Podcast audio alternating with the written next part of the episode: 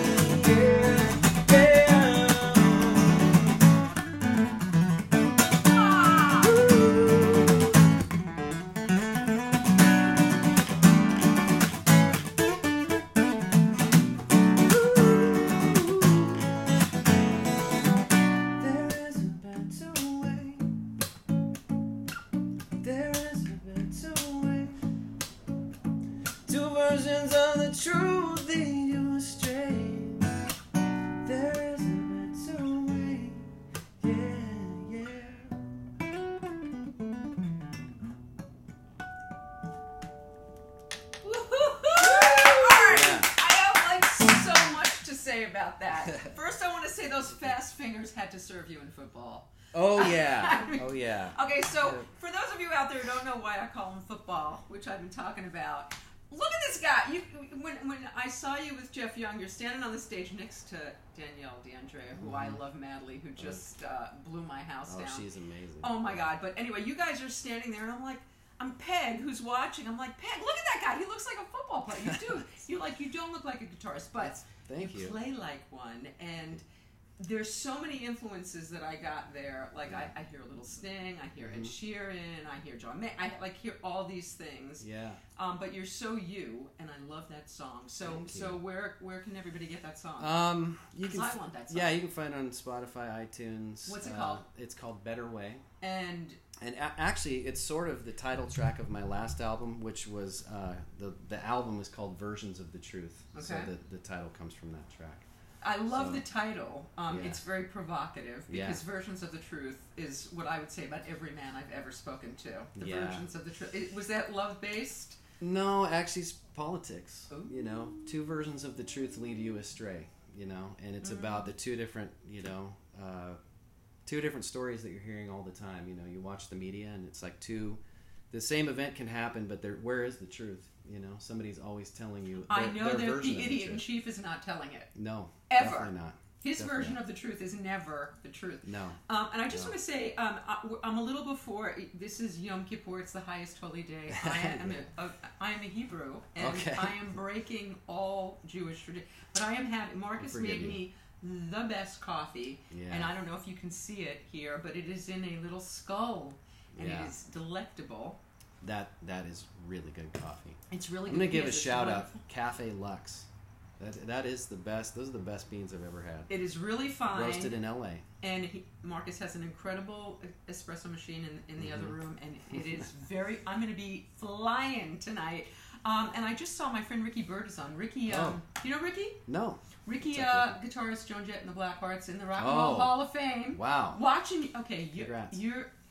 Marcus did some strumming at Jeff's show. That was the fastest strumming I have ever seen over the longest period of time. But I mean, even David Crosby says that you play like God on a good day, um, which is yeah. crazy. But you do, uh, it, so.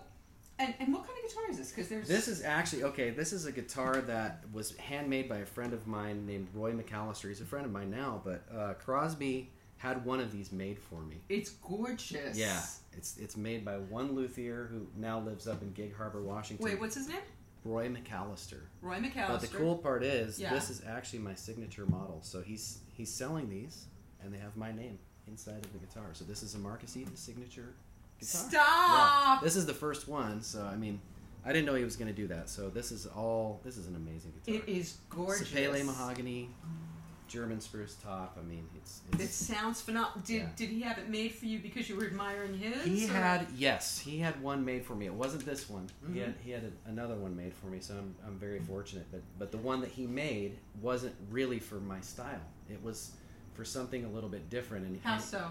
Well, the, the way that he braces the tops hmm was made for somebody that does a lot of finger style, which I do. Uh huh. But he looked at looked at it, and then he saw me play, and we spent some time together. He was the guy that took me to Italy the first time. I went with Roy McAlister, and so after he spent like a week with me, he goes, "You know, I would have built you a different guitar if I'd seen everything that you do because you play a lot of different styles." And I said, "Yeah, I, I understand that." And he said, "And by the way, you know, if I have to replace the top on that first guitar, we may have to do that in the future because the strings I use are heavier, so eventually things get Uh-huh. out of whack." Wow. But anyway, that's a wonderful guitar. It was like the, one of the best gifts anybody could ever get, and Crosby totally surprised me by getting me that guitar. And I was like, oh my! I mean, I was just shocked. like I'm imagining these So- are on the pricey side. Yeah, Yeah, I mean, on the pricey th- side. they they are, but but relatively speaking, um, they're they're Worth real. it. Oh, absolutely.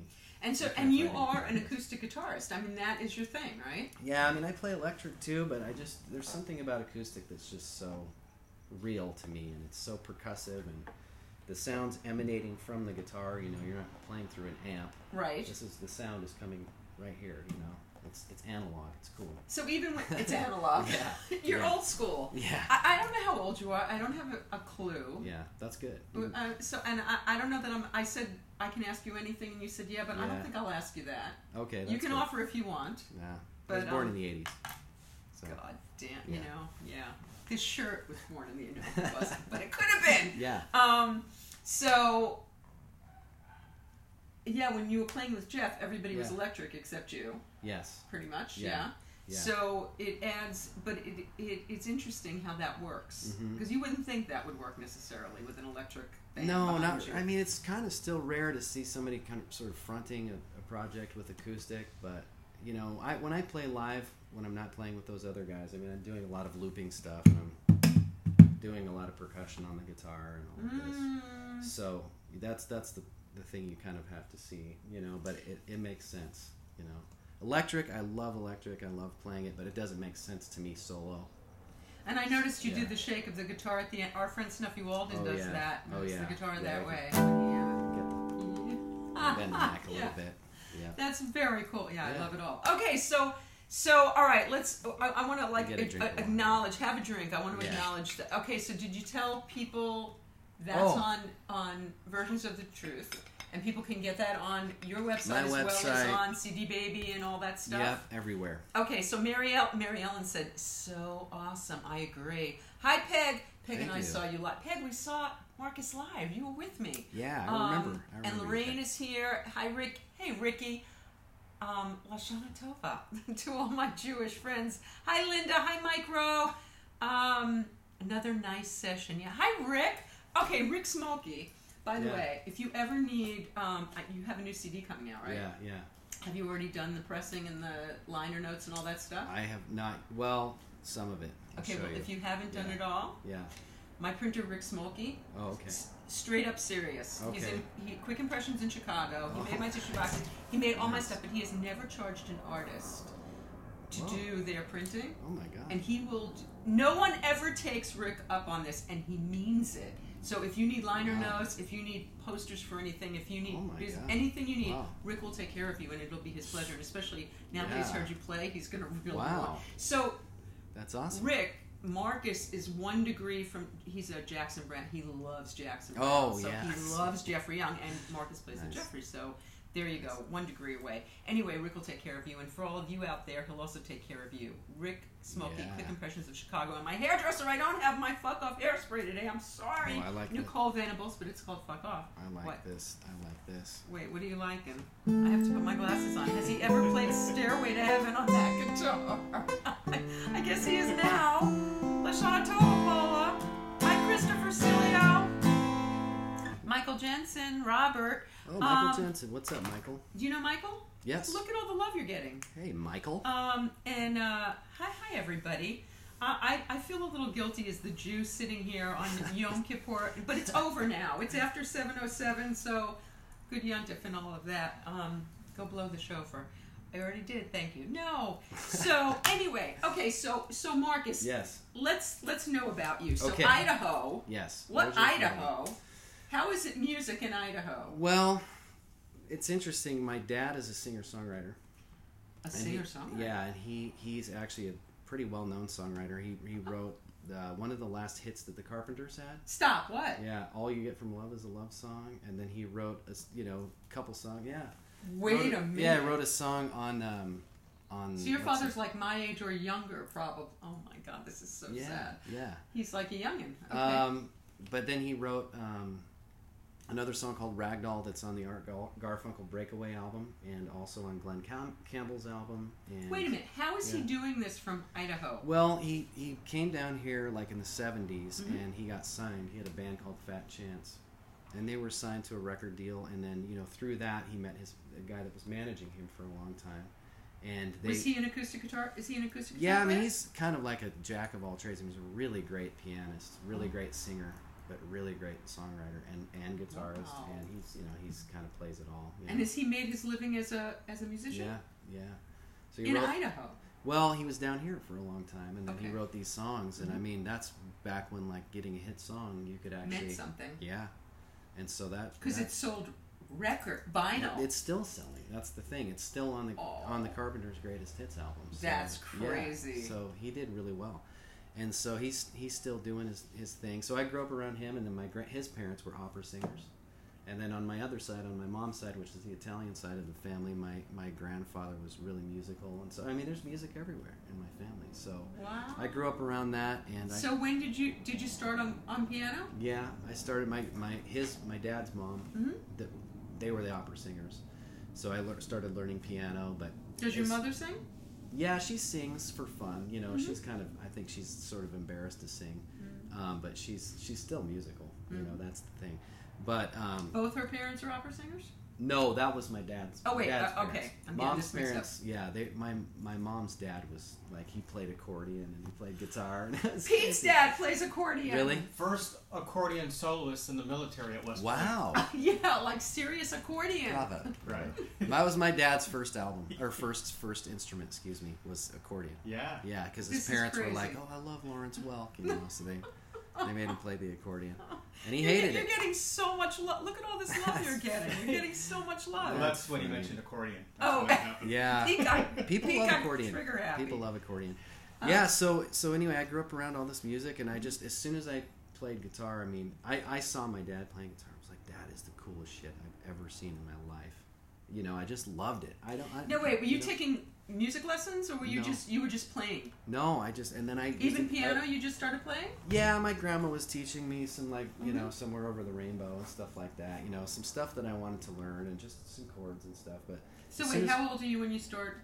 so I anything? started screwing with my dad's guitar, like opening the case and playing it when I was about eight. And my mom noticed that I was really into it, so they got me a guitar when I was nine, and like that was it. Like I just went, and they got it for me for Christmas, and I just like ran off with it, you know. But it was weird because I already felt like I knew how to do it, you know. I was going to ask you about that. Yeah. So, like pitch, you've got that going on Yeah. naturally and all yeah, that stuff. Yeah, it's just one of these things that was kind of innate, and it's kind of like I don't know. I, So I you mean, grew up in the '80s. What? What? Um, I interrupted you. Wait, no, what were you going to it's say? okay. No, I just I just felt See, like this it was is a your fault. Yeah. I'm going to be interrupting It was just like a Look a, at the dimple. it was like a soul level thing, you know, Mm-hmm. where I just felt like yeah, I've, I've played this before, and I just knew how to do it. In fact, I, I went to my dad like literally later in the day, and I was getting really frustrated because Mm-hmm. I couldn't do this finger picking thing, and I started getting really frustrated, like where I was going to cry. And my dad's like, "Hey man, you know this takes a while," and I was like, "Really?" And he goes, "Yeah, this takes people years sometimes," and I was like. I mean, I just thought it should be like really Well, patience That's- isn't exactly a kid's best yeah. friend. No, but it just I but I had the ability to play like I knew all these. Do you? Okay, so let's talk about that for a second. Do you Mhm. believe in that? Because I do. Mhm. Do you believe that um, we know things because we've done them before? Yeah, I do. I think Mhm. it's I think it's a very good possibility. You know, Mhm. I think the soul can, you know, maybe come back and and uh, experience things. I think when um, we meet somebody and we feel like we've known them, because it's because we have. Yeah, And if we pick up Yeah. an instrument and we feel like we know what we're doing, it's Yeah. because we know what we're doing. I, I agree with you. I've, I've even talked with Crosby about that, um, about his his sailing experience, and he told me that he just like he knew how to sail from the time he was a kid. Took the boat, went out, sailed around Santa Barbara, and he was just like, yeah, I knew how to do it. I totally believe So you know, Yeah, it's- I because it doesn't make because it doesn't make sense otherwise. No, there. I mean, there are musicians with like skill level that are you know 16 years old, and you're like, it would take 10 lifetimes to learn what you're doing, right? Th- now. There are actually little kids. There are kids that are four years old that sit down at a piano and Yeah. are virtuosos, and Yeah. there there is no possible explanation Yeah. for that. Yeah. Okay, so you're so you're so how are your academics if you're doing all this music? Uh, I mean, I, I kind of I kind of liked school. I mean, I liked to That's learn, good. but it was just uh, I don't know. We grew up in this really small community, and it just it's it's stifling after a while. You know, it was What- very what- so religious. I- Very okay, religious. so I was really, ask really, you. really LDS. You know, so it- LDS. Mormon, Mormon, very Mormon. We're in on the side of the state we grew up on, in Idaho, where we grew up. So you know, you have that, and Are that's you Mormon? no, no, no, no, no. But we just we kind of lived in the middle of nowhere, so we always did our own thing. I was really into. I, I haven't told you this. You don't know this, but I was really into falcons. So I used to train falcons. So I was a falconer. and wow, was- did you see that yeah. movie? What was that movie with the Falcon? The Falcon and the Snowman. Did you ever see that movie? Uh, yeah, wasn't it? Yeah, well, I- Pat I- Metheny did the theme to that, I or something. Um, yeah, you should really see that Right. movie. I can't even remember. My side of the mountain was another one with a Okay. falcon in it. I know nothing about falcons, and why, why were you into falcons? My dad was doing music for these films, and the guy that did the films. Uh, Wait, I want to I a- want to show you this because this is Oh, my yeah. this is my favorite bottle. Yeah. Is this showing in the shop? Pete? Oh yeah. Planet or plastic? I'm liking That's that from Sun Valley Film Festival, so they gave these out. It's really sweet. Yeah, it's very cool. Um, so my yeah, so my dad did these this music for these bird films, Mhm. and I met this guy who was like, Wait, wait, bird films. what was happening is this guy. I mean, it was kind of like Discovery Channel stuff. Oh, know, okay. But they, he was filming his own. He was had trained eagles and trained hawks and falcons, and he was working on a number of things. I mean, he did a lot of movies for Disney. Disney was filming these little things that you can find, like Ida the Offbeat Eagle, and I love you are the first guest that like knows to look out at people. Everybody, we, we get into this, Yeah. but thank you for doing that. Look out at those people because you need to see Yeah. this Mhm. this face. That oh, so much love is happening. Hi, Christina Guzman. Yeah, so Ida the yeah, he did these films like Ida the Offbeat Eagle, and, and he literally got a lot of birds delisted, or like they were killing them over in Europe a lot, and he stopped it from happening with his films. Wow. And he did all of this work. His name was Morley Nelson. So he was like my my hero when I was a kid. So I met him when I was like five or 6 and I was mm-hmm. just like, oh my god, birds, they're so cool. So actually now, to, you know, this is we're skipping around here. That's but, all right. But this is going full circle now because now I'm actually somewhere I put. Oh yeah, so I'm releasing this video in the next two weeks. It's the song called "Handed Down" with this company. I'm going to show this to you. It's called the Peregrine Fund. This I've been going here since I was nine. Wait, what? Yeah, and I've been into these this, th- what they're doing, and they're a conservation group, and they, you know, the peregrine falcon was actually endangered. They personally were responsible for captive breeding peregrines, and they got them off of the endangered species list. I mean, this never happens in this. Wait, country. and you said that you've written something about it? Well, I wrote this song called "Handed Down," which I is think we have to hear it or Yeah. a piece of it. No, I can play. Yeah, I can play it for Yeah, you. come on, give Um, us a taste of that. sure. So tell us about it. It's it's an environmental song, and it's just about the world that we're handing to the next generation. Mhm. And so I have a music video for it, and I've partnered with the Peregrine Fund.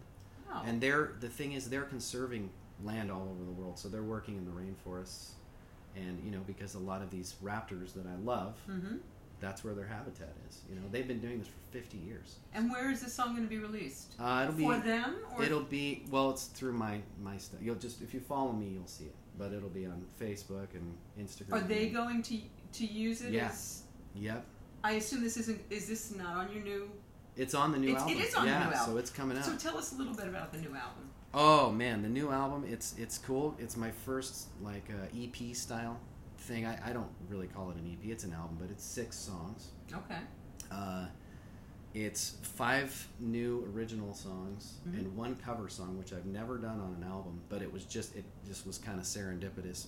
My friend was telling me to do a cover of "Fragile," the Sting song, and you so have I, very Sting-like influences. yeah. Ooh. Well, it was really cool. So I, I did it and was like, yes, it turned out so cool. But I, I wasn't really thinking about it for the album. I just was thinking about it for some film stuff. And it just turned out it worked really perfectly. And I tagged it onto the end of the album. So there's three acoustic tracks, three band tracks. Recorded it all here in this All room. right, you're making my head explode because Yeah. now I want to hear a little bit of both of those things. Well, let's see. Handed down. okay, this Okay. is this is the song that is coming out soon. Symmetry, scale of dreams, bursting seams, limitless gravity, still holding hands while making plans. Sweet caress,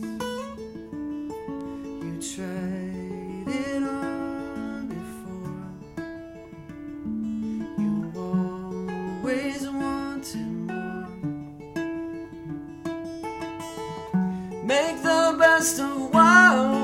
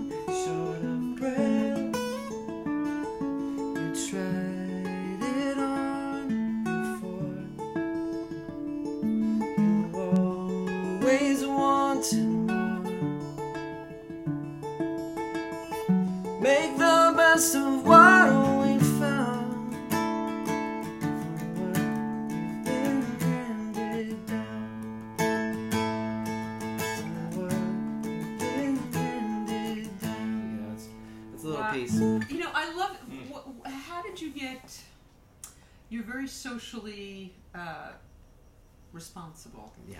Did, did did you grow, did you were you born into that? Were your parents that way? Or Um, what woke you up that way, or were you always God, that way? I don't know. I, I- I think I've always been that way. It's weird, but I think also growing up where we didn't have a lot of influence. I, you know, it's a different time.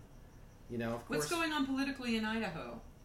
Well, not much. You know, it's it's one of the reddest states in the in the union. But the thing is, like, we were pretty isolated even Uh-huh. from that because we were in the middle of nowhere. Like, how many kids were in your school? Like, did you have Oh. tiny? Yeah, tiny schools Mhm. in in the hundreds. You know, it was very small. Mm-hmm. But uh, you know, we just grew up in the middle of nowhere, and so we we kind of just embraced being creative in all these different ways. I mean, we had two TV stations, and we were on an antenna, so they didn't always come in. So when we were kids, we were inventing things to do, and Uh huh. that's one of the reasons I was really into birds and falcons. And then, you know, once I got interested in that and I started reading about birds, I mean, I realized really early on that the environment was really important. Mm-hmm. And I, I realized that when I was a kid, that, you know, like what we have is the earth, and that's what we have, you know, and that that's always been with me. So it's cool to be doing something completely full circle I'm really, I, I wanted to do this for so long. So How did I'm you stoked. find them or them you? Well, I was just playing in Boise recently, and one of the women from the Peregrine Fund happened to be at my show, and my friend introduced me and said, "Hey, this is Amy. She works at the Peregrine Fund." I said, "Oh, that's awesome. I was thinking about contacting you guys because I have this song that you know I was interested in maybe working together, but I didn't know if you did any social media." Mm-hmm. She's like, "Yeah, we do." So what what is it? And I told her, and and so she's like, "You got to come out to the Peregrine Fund the next day." So the next day, I went out and just hung out with all these amazing birds. So I went out, I was hanging with these these amazing birds. owls. And he does not mean eagles. women. He means yeah, the time. birds. These Yeah. amazing birds. Yeah, I should be English. I need some birds in my life. But anyway, it was just awesome. They have these new, you know, they have this new breeding project for these Aplomado falcons, which are beautiful, and these. I hung out with this African owl, and I fed the harpy eagle, which is one of the biggest eagles in the world. But the interest. And you have no fear. No, no. I, I mean, I have a healthy fear. I think you Mhm. should. Yeah. You know, especially of the big birds. But Mhm. the thing is, have you like had? oh yeah, that's what I was doing. Mhm. But the crazy thing was that that week was when the Amazon news hit. When when the Amazon was really burning, Mhm. When it hit, I was like, oh my god. You know, I was just so frustrated because I was like, shit. You know, what can we do? Mhm. We clearly have, you know, you know, uh, politically, nobody's doing anything about it. Obviously, this this presidency does does not care at all. In fact, they're probably making it worse, and so it's really frustrating. And so I was just like, God, what can I do? You know, because the main thing is, I don't want to focus on what somebody else is not doing. I want to try to do something myself. Proactive, huh? So when that happened, I was just like, this is perfect. You know, they're having their 50th anniversary next year. They've been conserving land and doing this for 50 years. And they, they're a success story, you know? And so it's exciting. I'm really excited. I love it. All right, so now, now, now, a little taster for Adam. Oh, okay. Let's see. One of my favorite states.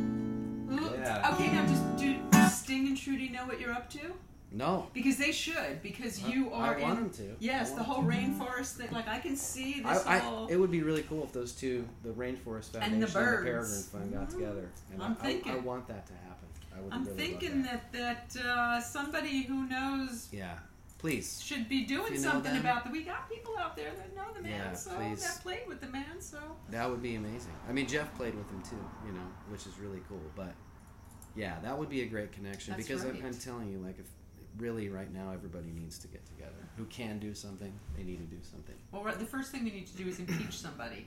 That's the first thing we want on our agenda is lock Yeah. him up, as Peter Onorani would say. Just- lock him up. Crystal, okay, so out of there. Crystal is madly in love with you. She was she was begging me to Hello, like tell Pete to take the day off so that she could sit in tonight Yeah, behind she the says, camera. She says, "Hello, Daddy." Oh boy. But you. she will she will be at Women Who Write. Um, Marcus will be live in the living room um, on October 29th for Women Who Write, and he will be singing for us live.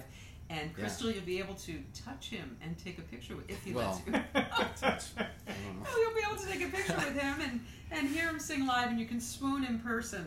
Oh boy. Um, uh, okay, so more exciting. Than, it's there'll be there's going to be a, a house full, filled with of women, could be. and uh, may need a bodyguard for you that. You might need a bodyguard for that. And uh, and I'm going to be 64 that day, which Oh, is wow. so fucking Happy freaky. birthday. Thank you. That's you awesome. you'll be able to wish me happy birthday Yeah. live and in person. Yeah, 64 is beyond the trippiest thing in the world. You know, like I remember hearing that song when I was less than your age, and Yeah. it's pretty weird That's to be, cool, to be hitting that shit. Good for you. So, um, okay, so hmm so you're in Idaho. You're Yeah. you're becoming your birds, your music. Yeah. How the hell do you get out of Idaho? Well, we I started playing with this really amazing drummer when I was like 16, and we just kind of found Okay, each wait, other. stop. Yeah. I'm sorry. I'm gonna interrupt you. Yeah, What's your first band? that was my That first okay? band. So you're like Yeah. a teenager. Yeah, and I was you know super into Hendrix and just playing a lot of a lot of electric and just wanted to form a band, you know. So I found this drummer, and he was really exceptionally good, and so we started playing together, and we were just like, dude, this is awesome. We were a duo. Well, So a just du- me, wait a minute. Yeah, it was just me and a drummer. Yeah. What? We want, and we did eventually like have a bassist every once in a while, but we just it was so badass, and we called it Like what kind of drum? Like a kit? Like a whole? Oh yeah, like big kit, roto toms, and like three toms. And an acoustic guitar? uh, I was playing a lot of electric, I because at the time, you know, I I wanted to play acoustic live, but you know, it was one of these things that was just trying to find the right acoustic with a pickup at that time was Mm. really difficult. It was very difficult. It's a long story, but technology has definitely progressed. So now, what kind of music is this? we called ourselves i mean it's not it's crazy but i mean it's always been an extension of me i mean Mhm. it's been similar it's like really percussive and really rhythmic and cool and Well, you must have been doing covers. You weren't doing. yeah we were doing covers So, we like, what were we you playing doing like rusted root like remember that song yeah that's one of the rusted root ones we were doing some dave matthews stuff and you got to open for Dave Matthews. we were doing dancing nancy yeah um So how weird was that? Well, we'll get to that when we when we get up there. Yeah. So- So, we started playing out, and we started. Where are playing, you playing out in Idaho? We played bars. We played the First National Bar. In, so wait a minute, you're too young to be in a bar, Yeah, but you're playing in bars. yeah. But we were playing there. We were making money. It was awesome. Uh, we we started playing the Bistro, which was another gig in town, Mhm. and uh, we just started playing around, and we started getting this name. And anyway, What the are you called? ESP because we just we had these mind melts. you know. We'd just be like doing all this rhythmic stuff together, and we had business cards. It was amazing. So we uh, we started playing out, and interestingly enough, like we I had some issues with that drummer. So you know, bands always do do mm-hmm. that, and you know, you're you're young, you're going through your egoic bullshit, you know. Mm-hmm. Anyway, so we kind of parted ways, and he came back. Parted ways, came back, but he came back, and then we actually got signed. It was him and As two other guys. We we formed again in Okay. Boise. We moved to the other side of the state. You mm-hmm. know, the actual city, the one city in Idaho. so we moved over there. We got back together, and I was just you know like, dude, we got we got something real special, bro. We got to we got to encourage this dude, you know. And he's like, yeah, totally, man, you know. So we we get together. Find, we found this really amazing bassist and a sax player, Oh. and we got signed with that band. we started getting this really big following in Idaho. Like what kind of original music are you doing back then? it's kind of like I mean, we got comparisons to like, of course, like the Dave Matthews thing was Mhm. pretty big, but it's it's because I was playing a lot of acoustic, also a lot of electric, but it was fronted by acoustic, very rhythmic, really amazing drummer like DMB, Mhm. and also a sax player like those guys. But it was also like Bring on the Night, like the Sting band. You know, that's what it was like. It was like a fusion band, and we were doing some pretty pretty sophisticated stuff. But we had some some songs and uh, that were really kind of pop oriented, of course, and we started touring around the Northwest. And long story short, because it is a long story, but Mhm. these guys from LA found us. They came up, and we got signed to MCA. We were on Universal, so they released this album. what year is this that you get signed? That was 2002 mm-hmm. and then we released our album in 2003 and we had a really good booking agent for a while so a lot of the really good opening jobs came from that agent that was awesome like i played with victor wooten that was our first tour have you ever seen victor wooten Play? I have not. oh my god you know who victor wooten is No. Victor wooten is like the baddest bassist ever Huh. you know and he was in bela fleck and the flecktones Oh, yeah. bela fleck bela fleck is like the most incredible banjo player ever so he was playing in, in uh, bela's band Mm-hmm. and oh my god, it was just wicked. So we knew who he was, and we were like, oh my god, we get to play with Victor Wooten, and he's just badass. It's you can't even describe it. It's so good. So we played with him, and we played with Train. We opened for Train, and that was like the Drops of Jupiter tour. Yeah. And we, and we were huge. Yeah, we were ruling. Wow. We were just ruling. It was awesome. So we did a lot of amazing shows. We did a whole series of uh, shows at the Fox Theater in Boulder, which is like one of the best venues in the country Mm-hmm. they did a whole um, you know thing with us. We came down here and Hmm. played like the House of Blues, the Foundation Room. We did a number of things. We were on Mark and Brian. That was a huge show for us. I bet you sold a lot after We Mark did. and Brian. We did. Oh we hell sold 300 CDs like right there. Mm-hmm. It was amazing. Mhm. So hopefully the best is still yet to come. But that was that was a good time. That was pretty good. So so how long did that last? That lasted, a, you know, three years probably. Mhm. 2002.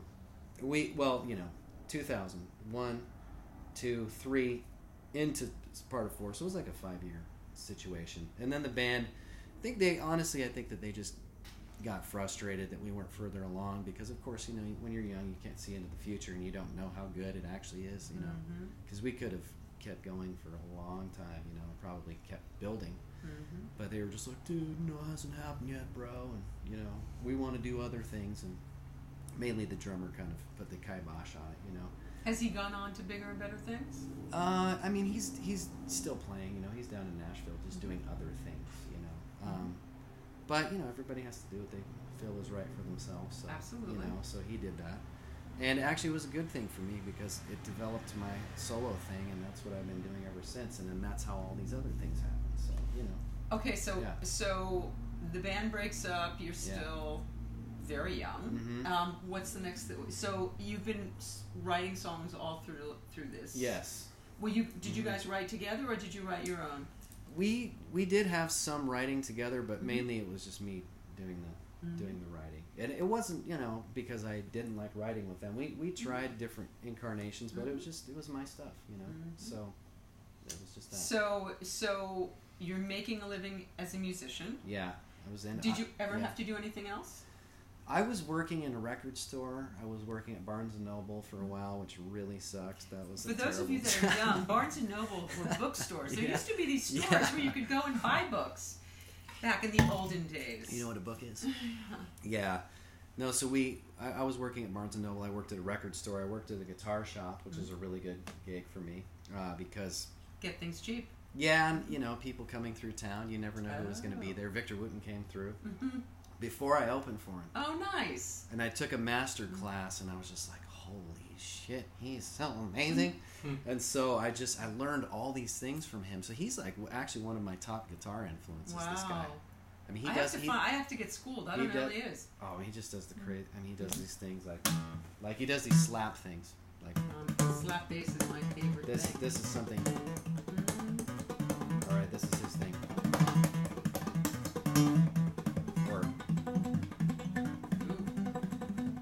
These things that you can't.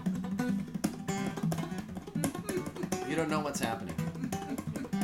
He's he's like a magician. Nice. So I mean, I, I learned all of this stuff and like adapted it to the guitar, and I was just like, oh, you know. Then we got to open for him. So that was a good gig, but anyway. I just I have to give jobs. a shout out to my two Please. favorite slap bass players, which is Kenny Aronson Oh yeah. um, and and Charles Torres, who plays with Rick Derringer. Those are those Oh, yeah. both those guys are wicked slap bass yeah. players. They know who Victor is I'm sure they for do. sure. Um, He's so okay, so uh, okay, so so you're out on your own. Yeah. You're writing songs. Are you still Yeah. making a living as a musician out on your own? Yeah, I mean, it's always been, you know, it's always been here? like like this. Yeah. I was okay, so I was still in Idaho. It was Mhm. about 2004. I came down here, recorded an album, Mhm. And it's lo- another long story. I had some bad luck with some of the tracks because they were on an analog board and they lost some of my tracks. So that was a, that was a real bummer. But I Mhm. went ended up going back and f- basically re-recording that album, which turned out to be this album called Story of Now. I've heard some of it. On, Yeah. yeah. And so that album came out, and I just continued to tour, and I've toured a lot with this guy named Tim Reynolds. Tim Reynolds is this unbelievable guitarist that plays with Dave Matthews. That's how people know him. Mm-hmm. But he's just like, extra, oh my God! I mean, on the level of guitar players, he's just he's way up there, you know. Mm-hmm. And one of my main influences, and so another kind of like hero was like, oh my God, if I could ever play with Tim, and I got to do it a lot and tour with him. And he was one of the people that Okay, was- so wait, what does Yeah. touring look like at, at that Yeah. time.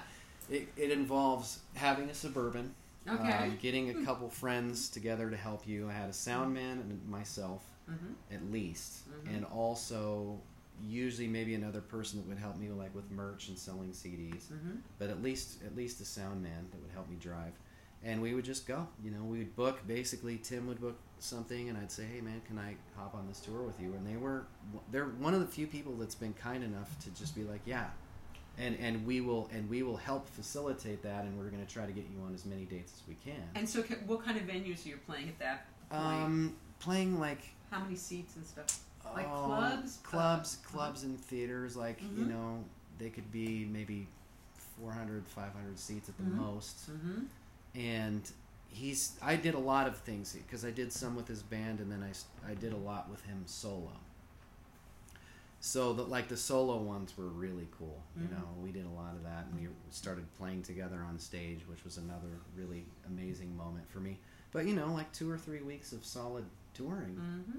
and it's really helpful, you know, and it really bolsters your your the way you feel about yourself too, because we need that, you know, because a lot of times you feel like people are ignoring what you're doing, and so it's good to be out there playing in front of people, you know, and his and his audience clearly, I mean, they're open minded, you know, they love they, a lot a lot of times at first they were like people that really love Dave Matthews, and so we get a lot of those people in the audience, but Mhm. he's he's got a different, he's a totally different person, and but but they're accepting of other music. You know, the people that are going to see him are a little bit more adventurous. So that was Mhm. always good. That was Mhm. always good. You know, get out there and do some guitar fireworks, and people are like, "Yeah, it's awesome." You know, so yeah, yeah, So okay, so so you're doing that for a while, yeah, and you're are, you prolific? You're writing, writing, Yeah. writing. yeah. Mm-hmm. And at the time, you know, it wasn't like you could go into the studio because it was too expensive. mm-hmm. So you'd kind of you'd come up with a big group of songs, and you just keep playing them live, and then eventually, you know, you try to find the money to record. And so, I've been really lucky that way because I've had a couple people that have invested in you know in my career. Mm-hmm. But the, probably the biggest thing that happened was I met this guy named Norm, and his name's Norm Waitt, and he came to a gig of Tim Reynolds. And so this brings me to the Full current circle. Full, full circle. Norm came to a show. Was opening for Tim Reynolds. It was at the Belly Up in Aspen, Colorado. He loved the show, and he said, "Hey, man, you know when you're, uh, are you going to be opening for Dave Matthews and Tim Reynolds at the Santa Barbara Bowl?" And I was just like, "Dude, I would love to. That's my dream gig." He's like, "Well, I'm gonna try to make that happen for you." And I was like, "Oh, okay." Because in, in Aspen, you think like everybody's a little bit crazy, you know. And he he did it. He actually because he was on the board. And so he got them, and then I ended up, you know, going through the DMB management, and they said, "Well, we can't have an opener because we have a curfew," but he did it, you know. So he introduced himself, and he invited me to come play his Christmas party, and the, it was really strange. I got a message from his girlfriend, and I was living in Seattle, and moved to Seattle for Mhm. a couple years, and she said, "We really love your set. Norm uh, would really love you to play his Christmas party, and don't worry about transportation. He'll send a jet to pick you up. And I was like, oh, that's interesting, you know. And it happened. So I thought, well, yeah, I've, I've, I've made it now. But anyway, so I go out there, play this Christmas party. And is it all like the cool people in Aspen? No, no, Oh. it was it was a company party for him, and I didn't really know that much about what he did. Well, as it turns out, he and his brother co-founded Gateway Computers, and it. I was like, oh, okay, you're Gateway, you're the one of the Gateway guys, and he just said, man, and he's so into music, he's so into it, and he goes, I need to introduce you to my friend David Crosby, and it was just one of these, you know, amazing serendipitous things, and I wow. flew back and he put it in and you know we've been friends ever since and he's like one of the most wonderful people i've ever met in my life ever and he's completely i I mean is he philanthropic? oh beyond I could mean just get that yeah vibe, and yeah. he's beyond i mean he's Mhm. he's like one of these people that I, he's the most generous person I think I've ever met, which is which is somebody I really look up to because you know, if you're if you have the ability to do that, there's a lot of people that have the ability to do that And and, don't. do that. Okay, Correct, so that, yes. that's it. Mm-hmm. Anyway, he said, I need to introduce you to Cros- Crosby. Put a dinner together for us. I met Crosby, and it was crazy because we totally hit it off. Okay, so wait, what was Yeah. the intention, the original intention to get He you just together? he just said, hey, this. He start, started sending emails, and he said, you need to check this guy out. I saw him play opening for Tim Reynolds in Aspen. You just Mm-hmm. need to hear him. And how long ago was this? This was like in 2009, probably. Okay, so like nine. ten years ago. Yeah, and he goes, uh, he's. I remember the first email, and Crosby goes, "Oh, you say this guy's just starting out, but you don't get that way from just starting out. He's been playing a long time, and that guy's, you know, he's a badass guitarist. Like that was the first email, and at the time, I, you know, I'm pretty young. I didn't really realize. I know Crosby, Stills, and Nash, but I didn't know what they'd done. I don't know much about that era, you know, Okay. at the time. Uh, so I was Let, like, let's is David pause. Crosby. This, let's pause a second. Okay. So, what was the music that you were listening to besides Dave Matthews and stuff? What? I was listening to a lot of. Uh, I was listening to Tim Reynolds a lot, Mhm. and he has a bunch of solo albums. I was listening to a lot of African and world music that was because I was working at this record store, so I'd listen to everything. I just put stuff on the player. I was listening to a really a lot, like a lot of eclectic stuff, like Nine Inch Nails. I was really Mhm. into for a while, um, but but mostly like getting back into the, some of the singer songwriter stuff. I was really into a guy, guy. Oh, let me think. Um, I well, I got really into Bob Marley for a while. I know that, I know people don't think like he's a singer songwriter, but that I like do. some of the most powerful music Mhm. ever. Obviously, I was really into Hendrix. I was really into Stevie Ray Vaughan Mhm. for a while. I started getting. I was really into the Spin Doctors. They were popular, but that was a badass band. I don't give a shit what anybody says. That band fucking ruled. I love Yes, I they, love they, them. They're the shit. They're the Mhm. shit. And then I got into um, He's my Facebook friend. We actually had a conversation a few Spin years Doctors? ago. Yeah. Oh, what's, uh, what's his name? Um, Chris. Chris. Yeah. he's, they're badass. So man. now, so, so then I saw that you Blues oh, Traveler, all the horde Blues tours, Traveler. all the horde How- tour stuff. started How did happening. you uh, open for Dylan? Oh, okay. Well, that was with the band. The band that I was talking about that was signed was called The Lobby. Marcus Eaton and The Lobby. Okay. We started. It's kind of like the weekend. Yeah, it was kind. Originally, it was kind of like the idea was that I I pretty much thought that the band was going to change around. So I was just like, if I just have a band called The Lobby, like the E Street Band, you know, you can change the members. That's kind of what it w- was Mhm. at the beginning, but it turned out to be a permanent band. That was just the way it worked out. But what happened was we started opening all these shows around Idaho and around the Northwest, and Mhm. people knew that we could dr- have a draw Mhm. Because we were pulling like between 500 and 1000 people at all these gigs and so it was a really big deal. Yeah. and we had i mean we were loving life. It was amazing. And so the promoter in idaho it was awesome. My brother ran into him and he you know he said so what are you working on? I see that bob dylan's coming here. And he's like yeah well we're putting on a, another show that nobody knows about it in, in sun valley. And he said you ought to have my brother open for it. And he goes that's a good idea. I think i'll do that.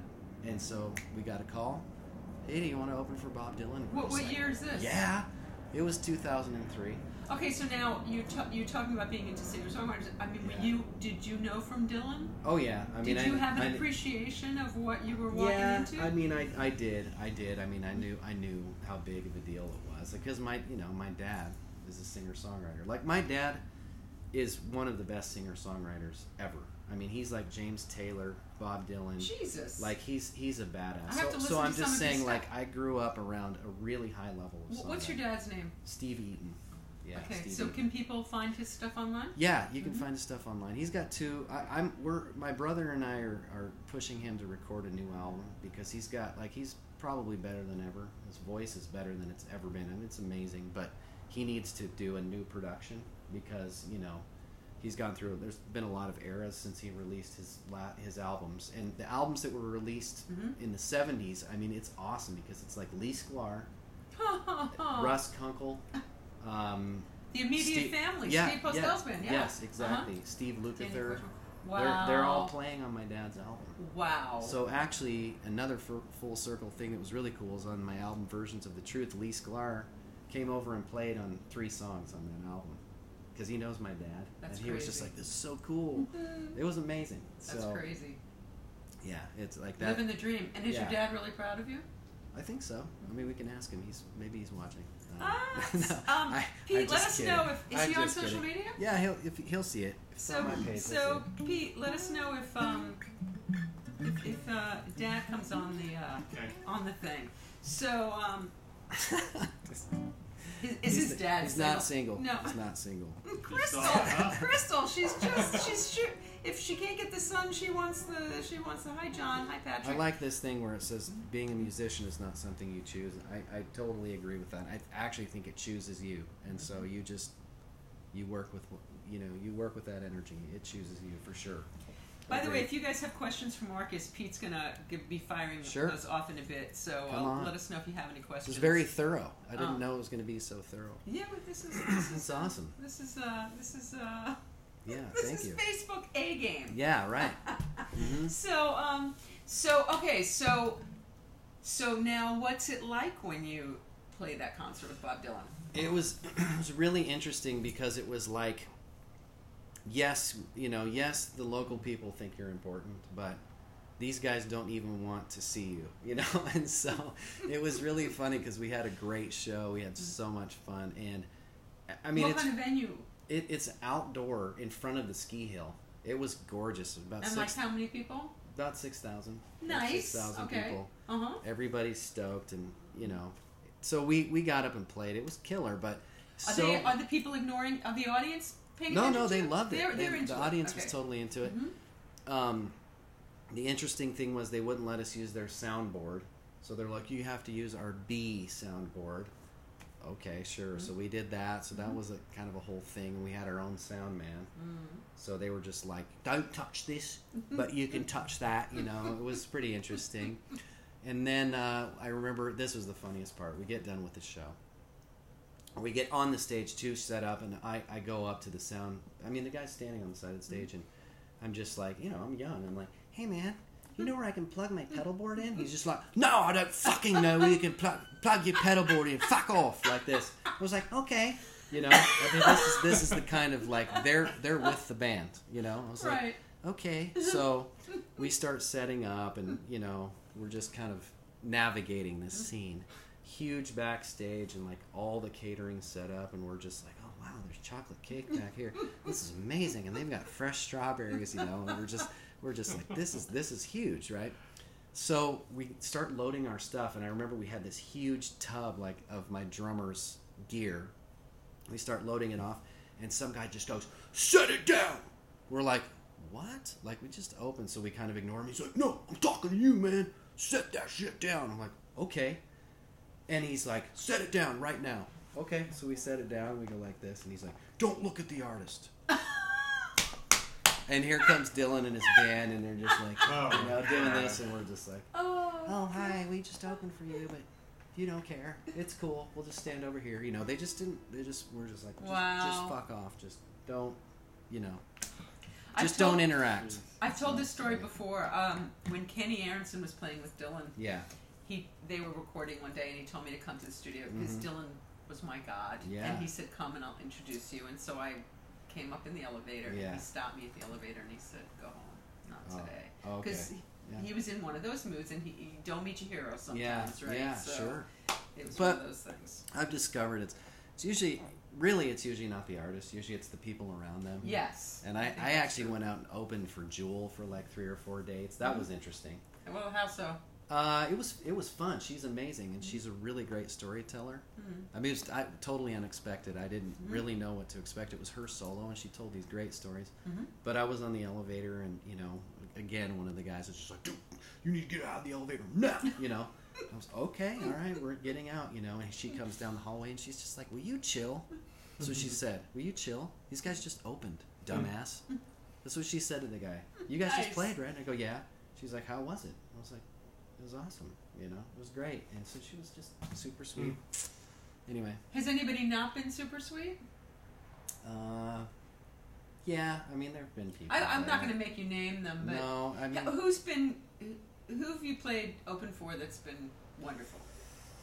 Uh, been one of the coolest people that I've opened for besides Tim Reynolds was um, now that you're now that you're asking me, I'm Mhm. gonna just one second. I have to I have to access that random access memory. Oh wait, I'm trying to. Uh, I have to see like Um, who who who I've said that you've opened for. I know you opened for Seal recently, right? Did you? I played with Seal at an, at an event in out at downtown uh, in Hollywood. What was And that like? And, and Flea.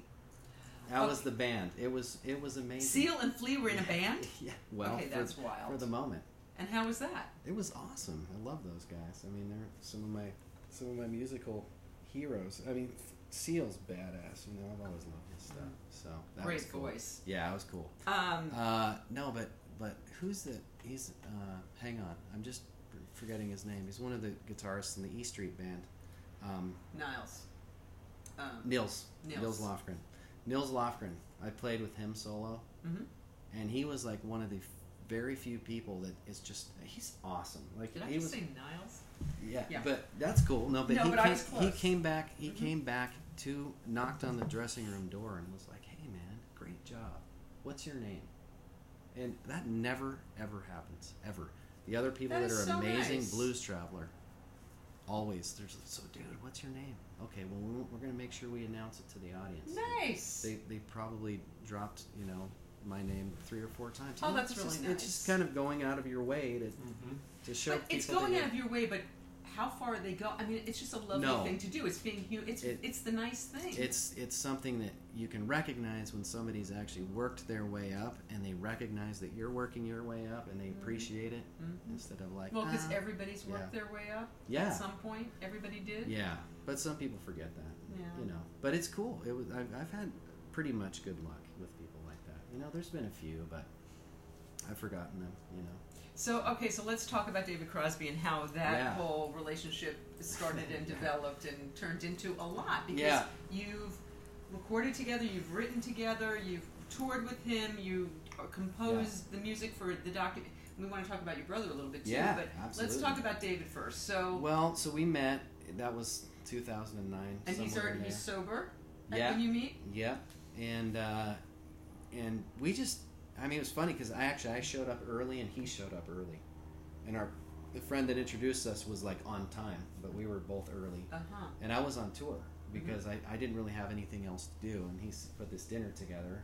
So I went down to Santa Monica, and I was I wasn't living in LA yet, so we Mhm. met at this this place in Santa Monica, and I said, hey, hey David, I'm Marcus, you know, he's like, oh, nice to meet you, man. So, so I like your music. So he's already listened Yeah. to what does he listen to? Story of Now. Okay. He's like, I really, I really like your tunes, man. Mhm. So, what are you listening to?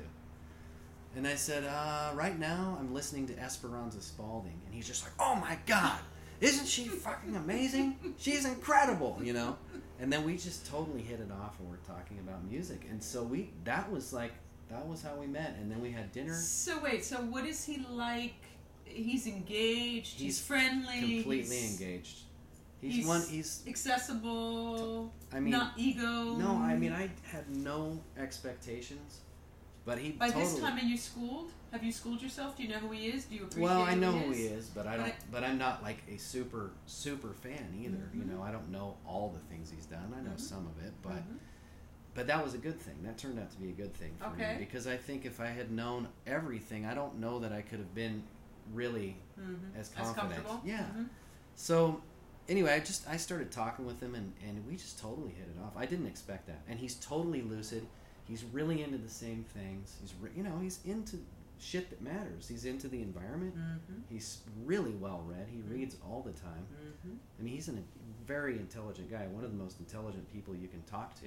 And so we really bonded immediately. It just wasn't there wasn't an issue. And so at the end of that meeting, he's like, "Hey man, take my number." And I was like, "Really?" And he's like, "Yeah, man, call me. Like I want to hear I want to hear you play sometime. I want to get together and play." And I was like, "Okay, awesome," you know. I- And what is he doing at the time when you? at the when you time, he was recording CSN album with Rick Rubin. so, you know, so it was like, wow, you know, I, I just, I, it still kind of boggles my mind that this happened, you know, thinking about it in retrospect. Mhm. So we tried to get together one time down here, but what happened was I found out he was coming through Idaho, and I was back in Idaho. I'd moved to Seattle. I moved back to Idaho for this girl that I fell in love with. I was going to say, why would you move back to Idaho? yeah. Okay, that explains it. But it was I was touring all the time, so it Mhm. wasn't like you know. And and again, like when you have a following somewhere, Mhm. you you can do a lot. Yeah, you know? yeah, So yeah. Mm-hmm. it was it was nice. So anyway, at least at the time, I thought it was nice. So so I went back there and I saw he was coming through town, and I called him and I said, "Hey man, you know you're coming through Boise." He's like, "Great." I'll be there early. I arrived the night before. I fly in. Let's have dinner and then let's play. So we have dinner, and we go up to his, his hotel room. And oh, and you haven't played together yet. no. And- Okay. And, he's like, I have a guitar that you have to see. And he hands me this McAlister. And I was just like, whoa, shit. Where did you get this thing? You know, I was just like, oh my God. And he's like, you need to get one of those. And I was like, yeah, well, someday, you know. Anyway, I play him this song. I remember the song was called Smile. And he's just like, oh my God, you got. Let's have a little taste of that. Oh, Smile's like, that.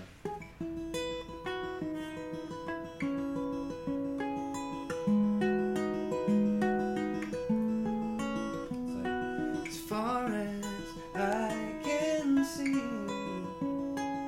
the future is infinity, not obscured by doubt. All the best of yesterday, all kings were down. I think the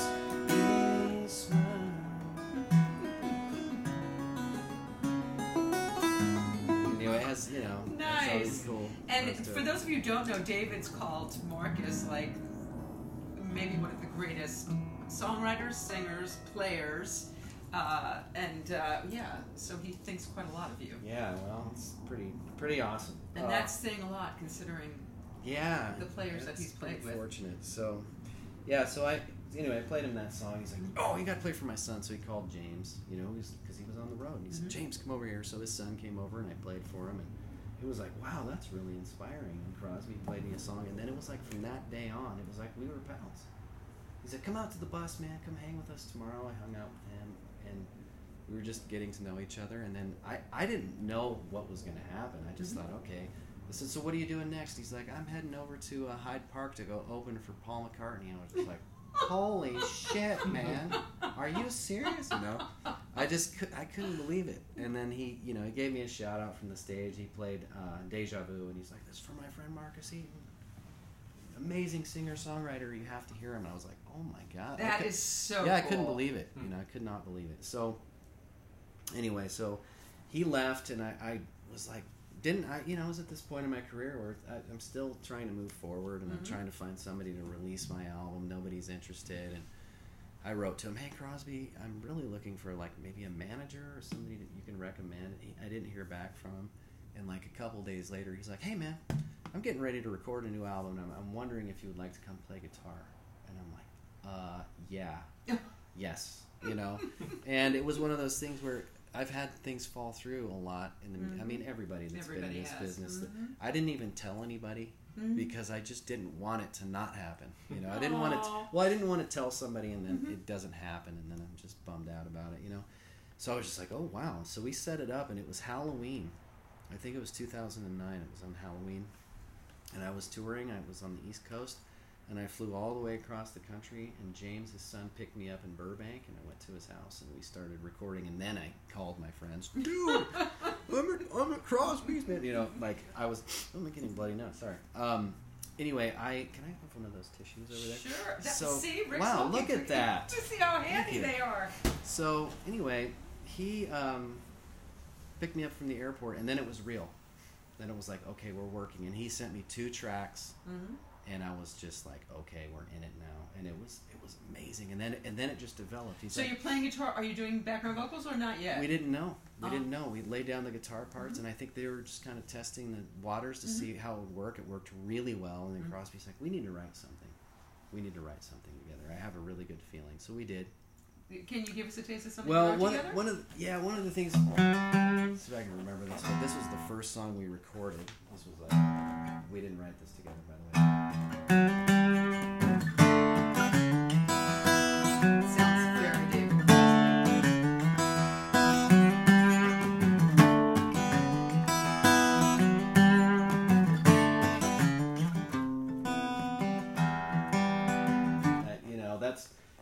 Of the first riffs, and it's called "The Clearing." And I mm. just remember learning that. It has this really cool outro. You know, it's it's really it's really progressive. Mm. And I realized like, yeah, we're really related musically on a progressive thing. And he's into the same chords, but he's using open tunings to get to the same places that I'm going, like playing like you know. He's, he's doing that with an open tuning, and I'm and I'm just doing it with my, with my fingers, and so we, we really relate in a lot of ways. So anyway, one of these things was like uh, I don't know if I can remember it. This was something that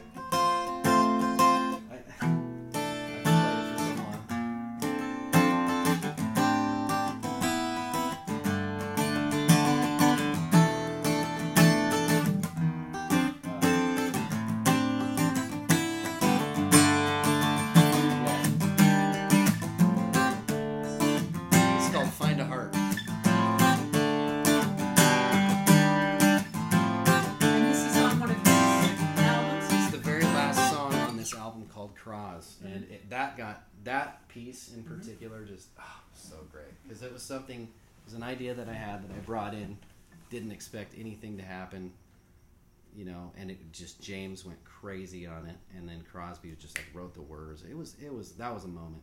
That was a moment. It was really cool. So now, Yeah. when how does it start happening lyric uh, uh, vocally for you guys? vocally um you know he had heard my stuff and said, all right well let's you know his son was like let's get you in on these on these vocals okay i jumped in there and it was just like oh yeah i mean just it was kind of like the excitement was building in the studio because it was organic Mhm, and you know they listened to my stuff and they they knew that i could do it mhm. so I got in there and sang it. And, all right, let's stack that up. I mean, there's this amazing moment at the beginning of the album, of that album, that's called. Uh, what is the name of the song? It's called uh, "What's Broken," Mhm. a song that James wrote. And they just stack these harmonies up, and it's like they lie, lie, lie, lie, lie, you know, all to, to this really huge stack. And I mean, you know, I got to sing a lot of those parts. It's Crosby and me and James, and it was just like, oh my god, At that was even actually, you- yeah. What? Oh, was, I mean, I was just thinking it was even a lot of times more fun than playing guitar. I mean, I love playing guitar, but to, to sing harmonies with Crosby was just so amazing. I'm thinking at this It point your was- father is kind of just. Yeah, Like, yeah. really I, don't, I don't think he really doing. believed it until you know until it came. it. Yeah, because it took three years, Mhm. so everyone's like, "Oh, when- when's that gonna happen?" You know, everybody's kind of like doubting you. Is that Mhm. ever gonna come out? And I'm like, "It'll come out. It'll come out." You know, and then finally it did. So that was like you know a little bit of touring. He was in between. He, now this is the interesting thing. Mhm. Now he's fully committed to his solo thing. Mhm. But at the time, he was in Crosby, Stills, and Nash. So like, Mhm. they were that was still his gig. Mhm. So this was kind of in between his gigs. So that was one of those things where we toured in between other Mm. tours. And so, what kind of venues are you doing? we did we did some residency gigs which were really interesting. So we went back to New York. We did like three dates at the City Winery, Hmm. and then we played on Fallon, which was the total highlight of that whole thing for me. It was so fun. Then we went to Washington D.C. and we had another series of gigs at the Wolf Trap, which they have an indoor venue there. Um, everyone got really sick, got a really bad flu, which actually turned out to be a good thing because you know Crosby came back and he his heart was blocked, you know, so he had to get he had to Right, you know, get that. get that whole thing figured out. Mhm. But if he, you know, it was a good thing that he got sick, basically. So we did that, and then we had to make up other gigs, and then we had five nights at the Troubadour here. That Mhm. was really fun. So you know, it was it was a blast. We had a really good time. So- And are you having? Are you are you getting a sense of? Because he's had reported difficulties with a lot of people and burned Oh, a lot of bridges. Are you? Um, are you bearing witness to any of that, or is that not the person that you're you know, with so I mean, he he would he would admit to you that every day is different. You know, you have to see the film, of course. That my my brother did this film. Okay, so let's talk about the film a little bit. Okay, so the next segue is. As we were working in the studio, my brother came in to shoot a number And your of brother's things. name is? AJ. Okay. AJ Eaton. Mhm. He's my brother's. You know, he's a director, producer. What, so what has he done prior to the? He's The done a lot of production on films. He's done a lot of commercial work. Mhm. Um, he's. I mean, he's kind Had of. Had he produced? His, has he had he directed a documentary before? Is He'd this? never. He'd never done. He'd worked on documentaries of other people's, like Mhm. in a production sense, and he's also an editor. He's a really good editor. So he, yes, he's done that work on the other side of things. right. But of course, his goal is to direct. You know, Mhm. that's always been his goal and produce. So this kind of came up where I said, "Hey Crosby, why aren't we filming this in the studio? Because we should be filming this." And he's like, "We don't have any money to do that shit," you know. and I said, "Well, I know somebody that'll film." And he's like, "Really? Who?" And I said, "My brother." Oh yeah, is he any good? And I was like, "Yeah, he's really good." Just you know, we grew up in a recording studio, so we we have etiquette, you know. Like he could be in here filming and you wouldn't know he's here. You know, it's not like, oh hey man, you know, like he's not going to get in the way of the production. Mm-hmm. So he came up and just killed it. I mean, he filmed these vignettes and then he interviewed Crosby. Mm-hmm. Those became advertisements basically for the Croz album.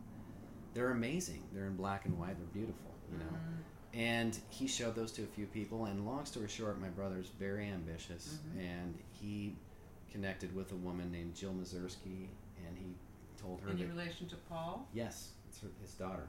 you know. Okay. And so she she's a big supporter of my brothers, and they've Mhm. known each other for a while.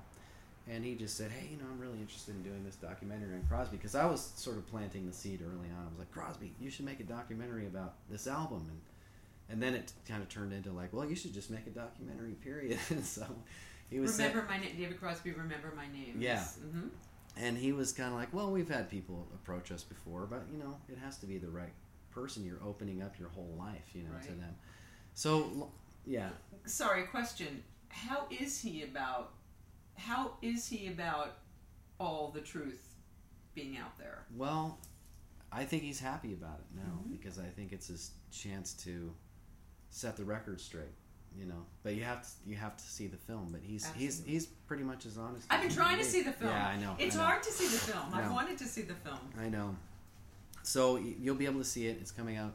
Actually, it's coming out digitally soon. Oh, so you'll be able to see it there too. Okay. I think it's coming out on iTunes pretty pretty soon. Mhm. Um, it had a whole theatrical run and all that stuff. Anyway, so my brother approaches Jill. Jill says, "Oh yeah, well, you know, it's interesting because Cameron Crowe's working here now, and he was working on Roadies. I should ask him. He's the biggest Crosby fan ever, Oh, and he's been God. interviewing him since he was like 13, right? Right.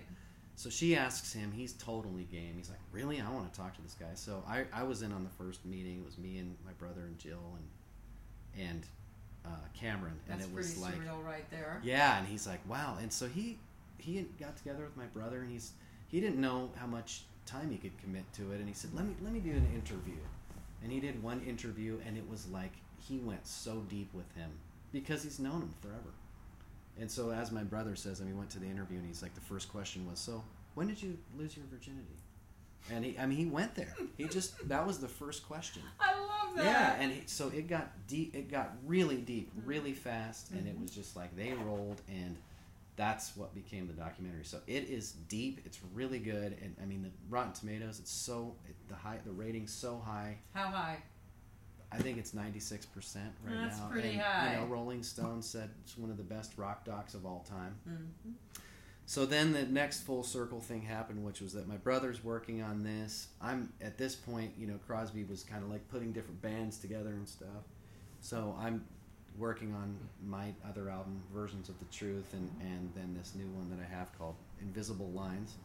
And basically, I, you know, at the at first, I was telling my brother, "Man, if you if you need score music, I know exactly what this should do, but you never know until the film's done. You don't know what it's going to look like, what it's going to sound like, what, how how do you want people to feel?" And it came full circle back to me to do this score, and so I did a lot of these really cool, intimate acoustic Give us a little taste. Well, lots of space.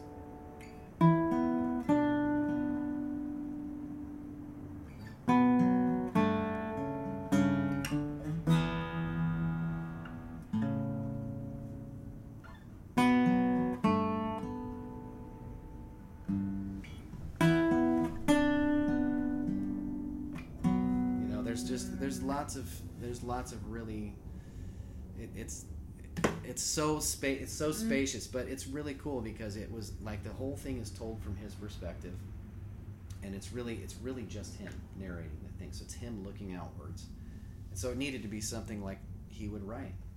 So it was really cool. And then I, Bill Laurance, this pianist from Snarky Puppy, Mm. you know Snarky Puppy. Mm-mm. Oh my God, Snarky Puppy is just one of the best. It sounds like something that I would like. Oh. God, Snarky they're, they're puppy just the sickest band ever. Really? Yeah, they're Okay, I'm gonna have to incredible. check them out. Do you know them, Pete? Pete? Do not. Yeah. Mhm. Oh my God. After this, I'm gonna go on YouTube, and you guys will just be lost for a couple days. But anyway, their pianist is just incredible. This guy named Bill Laurance.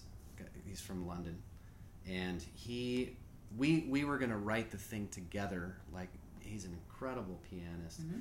But what happened was we started working on stuff.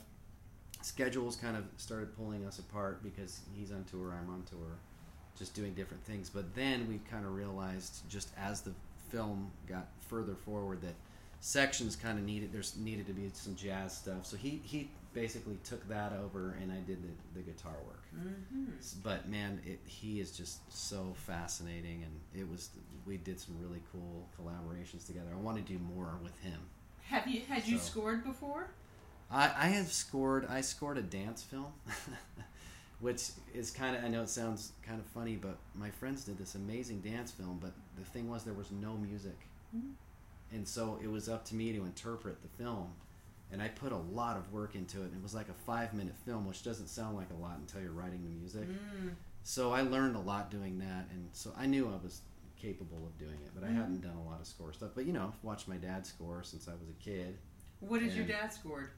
He he was scoring those films about birds of prey. Oh, right, right, right. That's back when it was Uh-huh. actually film, and he was like playing along, writing stuff, and Mm-hmm. he scored. You know, actually used to do a lot of commercials and stuff like jingles and stuff, which is different, but it's it's in the same vein in a Sure. way. You know, you're trying to you're trying to decide on an emotion, and Mm-hmm.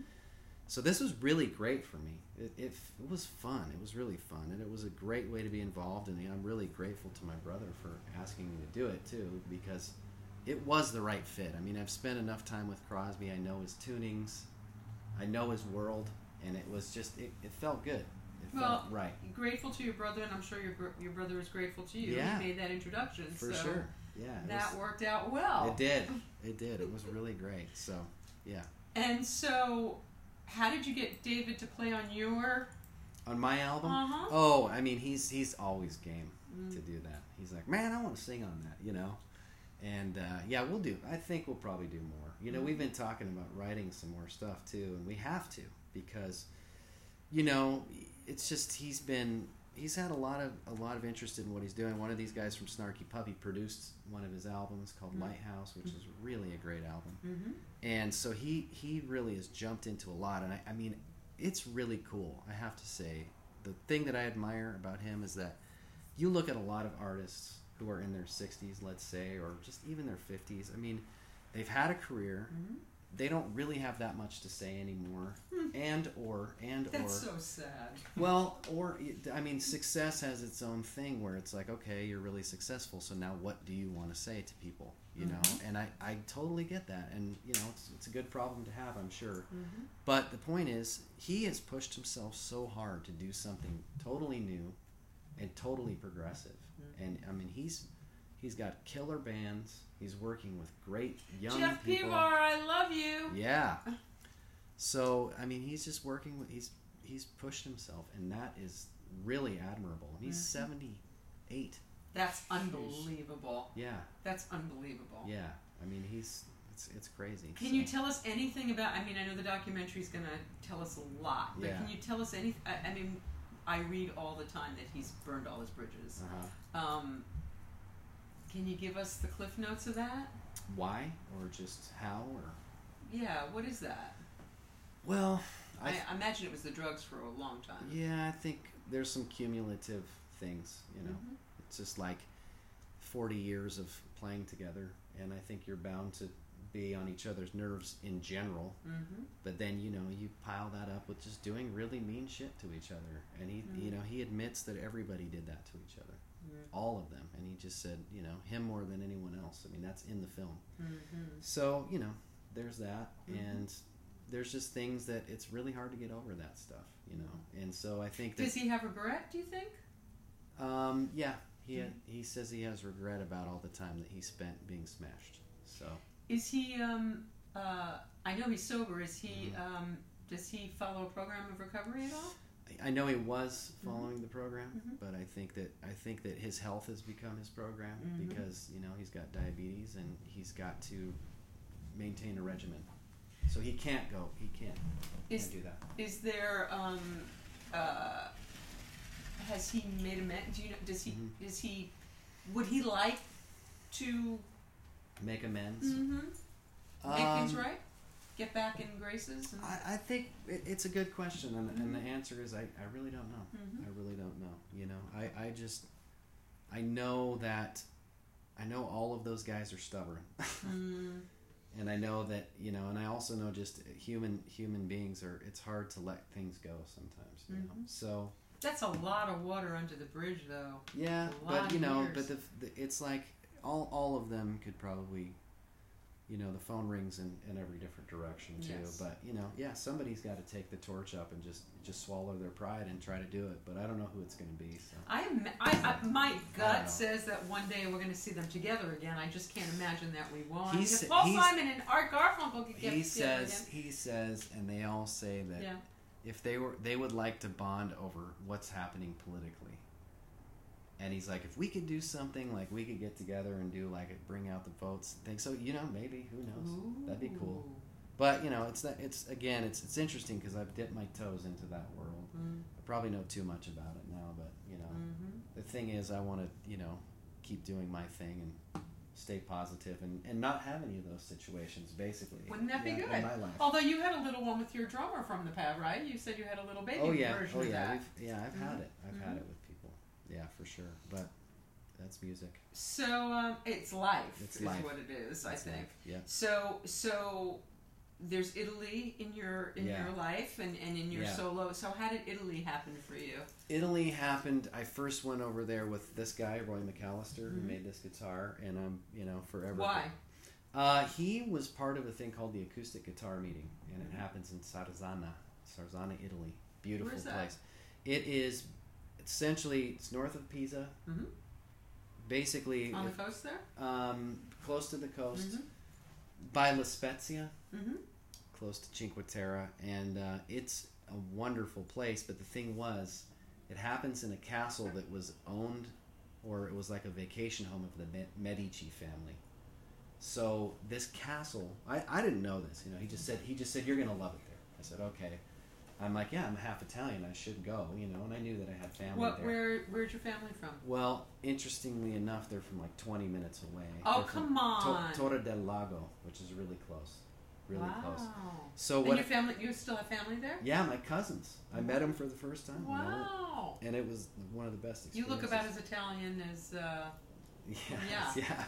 I mean, it was like one of the best experiences ever meeting those guys for the first time, and Wow. now we're now we're really close. I love those Mm. guys. But what happened was we go there, and it was a it's a performance, but then there's all these rooms full of luthiers, people that make guitars, and it's like the only place in the world that this would happen, and it's revered, you know, wow. because people look at guitar makers and they're like, oh my god, that person's amazing, you know.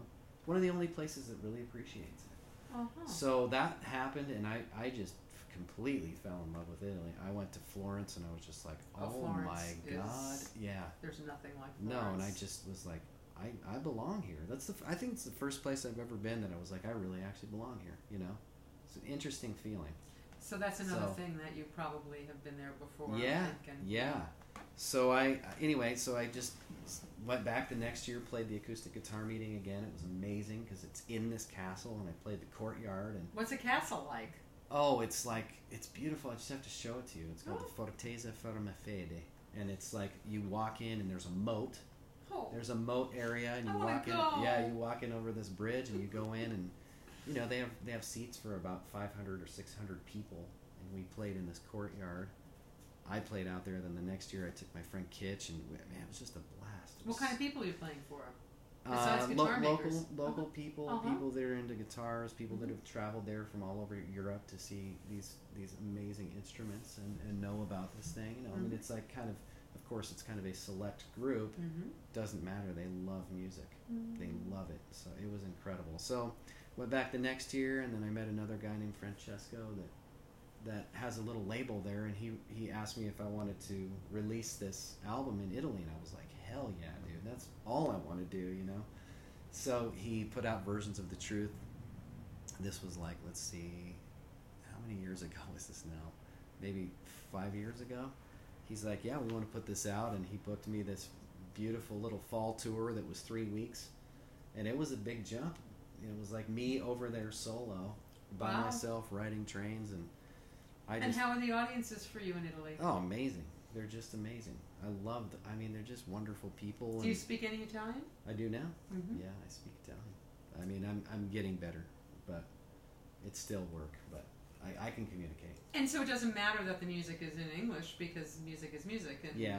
they It just it, ki- it kind of does. It and Mm. it and regionally it depends too. Mm. You know, if you're in Milan or Rome, it's a little bit different Mm. than going to some of the smaller places. You know, where maybe the comprehension is not going to be as, as high, but you know, it translates still. The, the Mhm. emotion translates, so Mhm. that's what matters. so let's talk about you as an artist, Oh. as another kind of artist. Oh man, T- tell I'm about gonna this. get really embarrassed now. Um, This is is this in uh, the shot? That is something I've been working on for a while. I really have to. I really have to crack down on myself and finish it. But this is a painting that I'm working on in Venice. It's the photo that I took there about three years ago, and then I was back there about two weeks ago now, or a week and a half ago, and I I found this same spot and took a new picture of it. But I love the paint. I've been painting since I was a kid. This is all acrylic, so it's coming together. I love the reflections in the water. So It's I had to fantastic. try And it. what is uh, this? Is this is really? Oh yeah, got me very. that's that's a reflection of there's a there's actually a planter up here. You can't see Uh-huh. it yet because it's not there, but there's a planter up here and it's reflecting that. It looks like a uh-huh. little face. It does look like a face. I mean, I may have to take it out of there if it's too distracting. See. well, it's where my eye go. It, yeah. I totally am drawn to it every time I look at the picture It of the looks like, it looks like a little face, It does look like a little it's in face. it's in the picture. That's it is there. But anyway, yeah. So, oh, look how much love your art's getting. Your art's Oh, getting all awesome. kinds of. So, Pete, does anybody have a question? We have quite a few questions. Um, hang on, I'm just editing right now as we get them in. So Okay. Deslin Ross, who is from Cleveland, he is uh, 18. Okay. seems to be connected with every rocker, knows everything at 18 years Oh, old. sweet. So he wrote, I just joined Who Is He Talking About? And Paul said David Crosby. And Uh-huh. Deslin said, That's funny. I guessed that when he said drugs in 78. Oh, So Nice. Deslin would like to know uh, what Yeah. advice do you have for a young guitarist? Um, young guitarist, man. You know the thing is, like, I this is my thing. When when I grew up, it was like you had to find a resource, meaning that you know if you saw somebody do something, you have one chance to figure out what they're doing. You either watch them or you walk up to them. Hi, I'm Marcus. How did you do that? Can you Hmm. show me that? Now it's like everybody's on YouTube Mm. everybody. So people are able to learn things that are they I mean this is like the veil has been lifted off of everything. There's no secrets anymore, you know. Mhm. If you want to learn, I could type up anything. You can name me any guitarist, I could find their technique right here. you Wow. know? So you I mean really the, the the sky's the limit. If you have something that you like, you can find it anywhere. Hmm. However, however, I would say that the more that you can connect with people in the real world Mm. that are doing something you like, the better. Mm. If you have somebody that you like, go go connect with them. Don't don't. I mean, yeah, okay, you can be a great guitarist, but you know, you learn stuff by sitting with people. You know, I the thing that I have kind of a pet peeve about right now is there's a lot of really good musicians that are just completely like, you know, they're in their bedrooms and you're just going like, dude, you have no social skills. Mhm. You don't know how to talk to people. You don't know how to entertain people. You can't hold a conversation. Why do I want to play with you? Mm. Because this is a conversation that we're having. So, you know, like it's not just all about like being becoming so skilled that you know that you can't talk with anybody. Like this is a this is a communication device. That's that's what this is. I'm mm-hmm. translating emotion through music. So I love that. yeah, so if you can connect with people, go online, learn all sorts of shit, but you know, connect with people and just keep playing and do what you love. That's the other thing. Uh, uh, Sandra, Sandra D. Come on, you're not Sandra. D. Look at me. She um, she thought this was a photograph, Oh, that's which is pretty fabulous. yeah, Um, that's super cool. more Pete. Yeah, uh, Polly Russ would like to know if you know how the Spin Doctors got their name. No, I, oh, wait, Spin Doctors was that's a that's a name from. Uh, it used to be somebody that used to spin the news or something. I can't. Oh remember. really? Oh yeah, Yeah. yeah. They were spin But doctors, right? this- Uh-huh. Yeah, I think it. There was there is some someone called the spin doctor that used to. I can't remember what it was. It was like somebody that took. Oh, some one person, like a specific one. We have to look it up. okay. Uh, Yeah. Some quick comments. Yeah. Uh, is his dad single? No, Crystal, stop. he's not single. Ken uh, said, uh, "Sexy Vicky Abelson." oh Yeah. dear. Uh, Robert uh, Grokoff, can you play one of Cat Stevens' songs on that great guitar? Oh, you know, I don't know any Cat Stevens That's stuff. Steve- I we- mean, we, it's, we you want him to play. just- We want him to play Marcus Eaton. The guitar really can do anything that you, wherever you put your fingers. That's that's the question. you Yes. know? Uh, Paul uh, Lausen says, "Oh my God, I feel like I'm in high school with no one to dance with." Oh, I don't know if that sounds like a sad comment. Hey Pete, um, Yeah. while we're talking to you, Pete, Yeah. tell us what's up in Pete's world. I know you're leaving me next week. Crystal's gonna come sit in on on. Yeah, I'm leaving you next week for a show, but I have uh, yeah, I got some stuff coming up too in November. The Grand Hotel in Vegas, they've asked me to oh, come that's back. awesome. Nice. And then uh, a couple corporate shows in December in Pennsylvania. And uh, You're leaving me for a really long time in December. I know, and an awesome, awesome comedy club. Five shows in Erie. It's one of the best in the Oh, country. sweet. Nice. They pack it and the best audiences, and of course they want to buy tons of merchandise and great laughers. So All Do you have merchandise? Do you do the merch thing? Um, I will have more soon. I mean, I I actually right behind you. Let me show you something. If you can reach back behind you, see that big vinyl there? I'll give you a sneak peek. This? Yep, right there. yeah, I noticed this before. This is awesome. This is okay. I love no, vinyl no so one's much. no one's seen this yet. So this is a this is a this is my second time showing this. Show show there. Oh, okay. There's yeah. This is my new album. It's called it's called what is it called? It's called Invisible Lines. Oh no! Wait a minute. It's it opens. Yeah, oh come I'll on! show you. Stop. Let's This see. is a full 12 inch vinyl. oh this is my. there you go. Oh, oh, that's very cool. my. Yeah. So it's got all the lyrics. Oh, I haven't seen anything like that in a really long Yeah. time. So show show the, that's the other that, and This side. is the this, these are the six six songs on the back, Very cool. Wow. and of course, you know the best part is that you got the, the vinyl in here. I, I um, need to roll a joint now. I haven't yeah. rolled a joint in 20 Oh, years, yeah. but I need to roll Yeah. a joint. on this album, man. This is so cool because this is an anti-static sleeve, Ooh, I love and it. three songs on the back and three songs on side A, three songs on side B. And But how- this is really cool how this happened. yeah. This is a company called Crosley. They make turntables. So I'm Mm. gonna give them a shout out, Crosley. These guys make turntables, and they have a thing where they're helping independent artists get vinyl. So they they put up the the money to help me print these. Wow. So which is really cool. So They're like you know, Rick Smokey and Quick yeah. Impressions. So right? I have so I can you know I have I have to get them back. Um, but they're not, you know, they're not like a label. They're not Mhm. like, oh, we're going to take a percentage. I just, you know, so th- these guys are so cool for helping me do That's this. so wonderful. And this is a wonderful package. I mean, this is so this is going up for pre-order like really soon. As soon as I can get the video up, and you'll be able to pre-order this. And, How soon do you think? Uh, within three or four weeks, So around the time that you're doing Yeah. Living Right, people Yeah. may be able to do that. probably Okay. right. You know, maybe at the beginning of November. But I'm really Mhm. proud of this because the other thing is the quality's really high. It's a 45 Beautiful. RPM album, so the quality's even higher than you know your normal 33. It's beautiful. it's we'll just really put this great. back here. Yeah, so it's and, the, and the photographer is amazing. So I mean, you know, Who's the photographer? Um, guy that lives here in LA named Andrew McPherson. He's done a lot of, probably can tell he's a very high fashion photographer. I see that. But this is really cool. Invisible Mhm. lines, and there's this.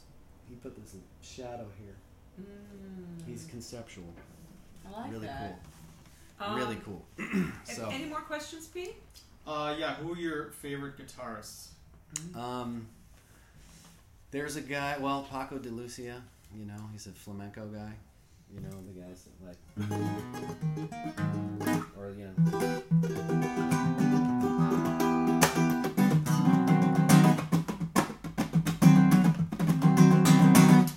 Little different on a still string, but I love that stuff. I So, are you, self-taught for that stuff? Did you? Yeah, yeah.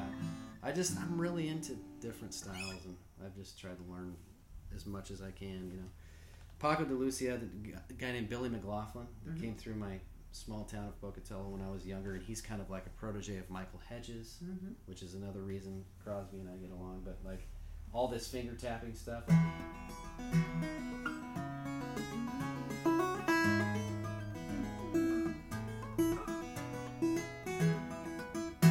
Two-handed tapping stuff. You know, Very cool.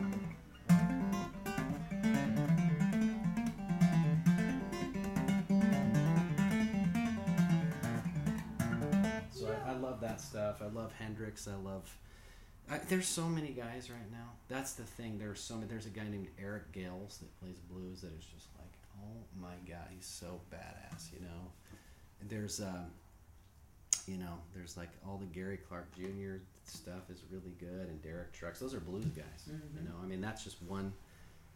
There's, Aspect of there's- what you yeah, do. Well, there's. I mean, there's just so many people to be into. You know, and so many, but. I, I kind of look for somebody doing their own thing, and actually, what are you listening to now?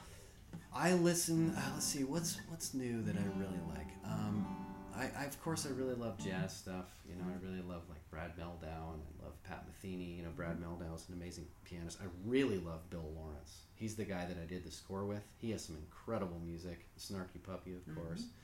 Um, but like singer songwriter wise, I'm really into. Um, there's this girl that I've been listening to that is a country singer. Uh, hang on one second. Slow burn. Kacey Musgraves. Mm. She's badass. She's country, you know, but she's not really country, but she. It doesn't matter what genre is if it's good. No, right? it's really good, and uh, and then I also I've been listening to. There's a guy in the UK that I've been listening to for a long time named Fink, F I N K. He Mhm. is so badass. I Hmm. love his music, and he's actually on tour in the U.S. right now. So Do you like Ed Sheeran? Because there's I- I definitely an Ed there's Yeah. a, a very Ed Sheeran. no, I, I love him. similar. I mean, actually, it's funny because I've been looping for a really long time. Mhm. So when I saw him come out, you know, I started crying. I was like, "That's what I'm doing." No, I'm just kidding. No. but uh, no, I love I love Ed Sheeran. Mhm. I just yeah, I'd love to work with him. I'd love to do some stuff. That, It'd be that's- great. that sounds to me like it's meant to be. It would be Like, you so gotta- fun. If he ever heard you, I think he'd want to meet Oh, you. I, I just think it would be a blast. You know, I think Mhm. we'd have a lot of fun. I mean, he's he's a really great writer, and he's doing something that's definitely more. I'm just gonna say more commercial. You know, He's very commercial. um, and that's great. Mhm. I, I love what he does. I mean, I, my thing is I'm just I'm developing my own style, and I have been for a long time, and so I I just How would you describe yourself as a singer songwriter? so, this is funny. Somebody, I, I just call it, I call it progressive singer songwriter. Hmm. But my friend told me, you're the Keith Jarrett of Ed Sheeran's. Does that make sense? You're like the Keith Jarrett of Ed Sheeran's. Of Ed Sheeran's. Yeah. I like it. Yeah, so I don't know. I don't know if that makes sense to anybody, but it's funny. So, More, Pete? Uh, yeah, a couple things. Crystal says, "Fantastic show. I think I need a cigarette." oh, wow. Shit. I see. Crystal, you're giving us a lot of information. And uh, Deslin Ross again. He would uh, like to know. Oh, Tom uh, Petty. Yeah, Tom Petty. Uh, I yeah, love Tom Petty. I mean, I listened to him when I was younger. I, I didn't really, you know, I haven't really studied that. I mean, there are things that are kind of, uh, there's music that's just kind of, what would you call it? I mean, that's just sort of everywhere, you know. Um, there's a word that I'm looking for. I just can't access it right now. But it's, there's music that's just everywhere and you enjoy it, but you don't. Sometimes you don't attention to stop to think. You don't stop to think about it. Mm. Mm-hmm. You know, I used to love like. Let's see what's. Yeah, running down a dream. Running down a dream. Hi, Steve Ferrone. Oh yeah, Steve, he's badass. Um, anyway, so you know, I love, I- I love that stuff, but I didn't really. I was always pushing myself to challenge myself in a guitar s- s- It shows. scene because I just mm-hmm. there's stuff that I like. You know, I watched my dad play, and I watched a lot of people when I was younger, and everybody's doing that. That's how I played.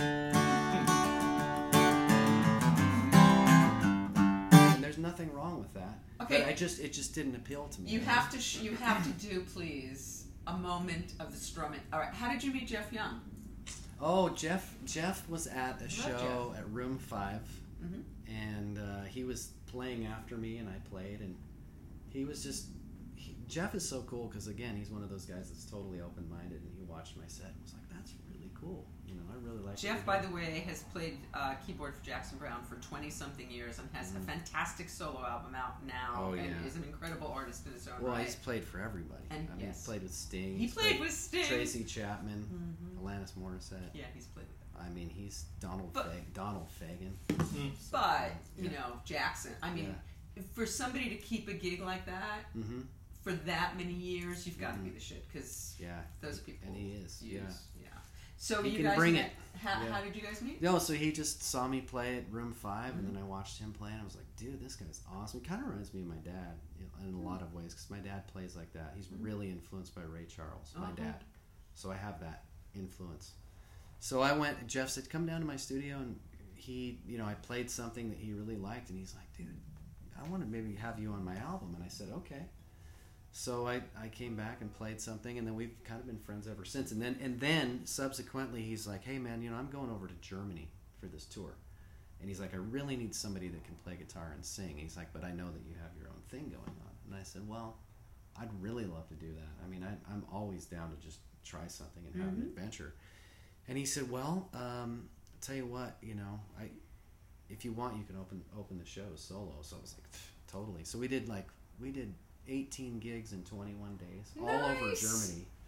It's we just had a blast. We had a German bassist and a German drummer, and I Oh. love they're they're my pals, and it was badass. So you know, we spent a lot of time together. Scorpions on a Stick. Oh, yeah, right? yeah. That's a crazy ass song. I wanted Yeah. Jeff to play it when he did Women Who Write, but he couldn't do it without a band. Oh yeah. But what a great song that is. Yeah, that's that's uh, that's he's he's very prolific. That was that was after I was playing with him, which wasn't that long. I'm just saying he's writing all the time. So Mm-hmm. Wow. he's cool. So can you do a little bit of the strumming you did that that that Oh, night? this that was crazy. We were playing a Fortune Teller. It was like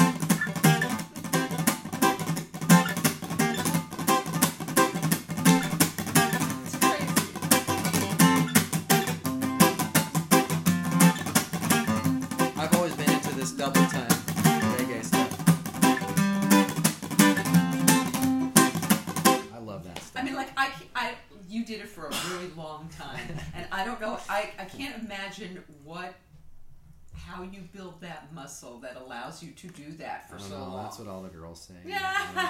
um, no, I, I don't know. I don't know. I've just I've always really liked that the, the reggae thing, and it's like a it's like an extension.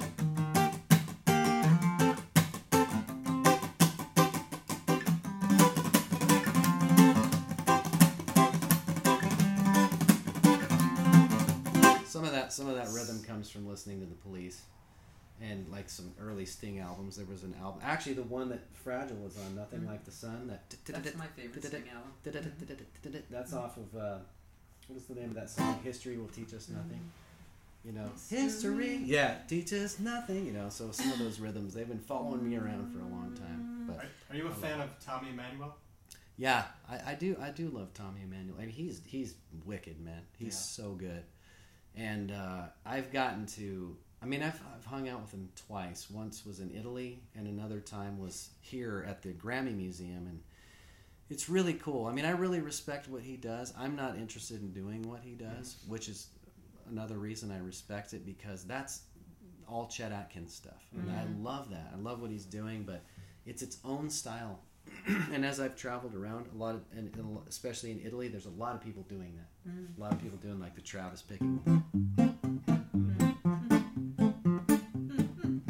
That stuff's super cool, but it's not something that I'm really that interested in doing myself. But the thing that I am interested in that he does, he just does these badass harmonics. Yeah. I don't know if you've seen him do that. too. Yeah, it's it's very cool. He's got a really cool style. But you know, the thing is like this is an interesting thing. Like I've really had to work to take an idea on guitar, something that's maybe complex, put it into a song format and make it, it, it like make it so that it's challenging and interesting to me, but then also make it simple enough so people can listen to it. Mm-hmm. Yeah, and that's the challenge. And I think that like you can go crazy on the guitar and and you can just lose your whole audience, you know. But I'm mm-hmm. really interested in making songs that that really touch people here. I was going to say that it's it's about the emotion that is. It doesn't matter what style you're playing, or it, Yeah. it's all what's coming out Yeah. from inside, which you Yeah. emote a lot of emotion in Thank everything that you you. play. Thank you. I appreciate that. But you know, it's all about that. It's all about this.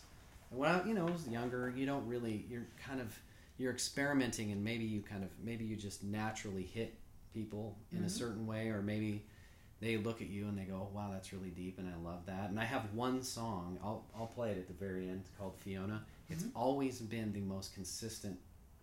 Like basically, the key to people's hearts is mm-hmm. that song. Always, it's always been, and I know why because it's it's just written from a really heartfelt point of view and it's just it, it makes sense to me but that's followed me my whole career now which is really interesting and so having those moments where you really connect with people is mm-hmm. much more special than being like look at this riff i can do. This is fucking badass you know? And it's just that's fun. It's fun to do that. It's fun to show people Those you can play. Those guitarists do absolutely nothing for me. well it's I don't care what it's you can cool do every with it. once in a while but but i hear you. But but you know what i'm saying? Like It's you're boring. you're playing well if it's happening the whole time but if you're playing and people don't know you can do that and you throw it in there it's like holy Mm. well, shit that yeah, And that's then- something. Yes, that's but something else. yeah but if you're like if you're doing it the But whole if that's time if that's all your your deal is boring yeah. you know it's just like There okay. are some very famous guitarists that that's all Yeah. they are about. yeah is it's the like, oh, acrobatics. Mm-hmm. wow, you can play fast and i mean that's cool and you know i admire those guys because they had to develop that skill but i want something that's going to touch me here Mm-hmm. i want songs and things that are going to touch me here so it's funny because my tastes are continually changing you know? Who who touches you as a singer songwriter? Um, I mean, my dad always has had stuff that's touched me, so that's really cool.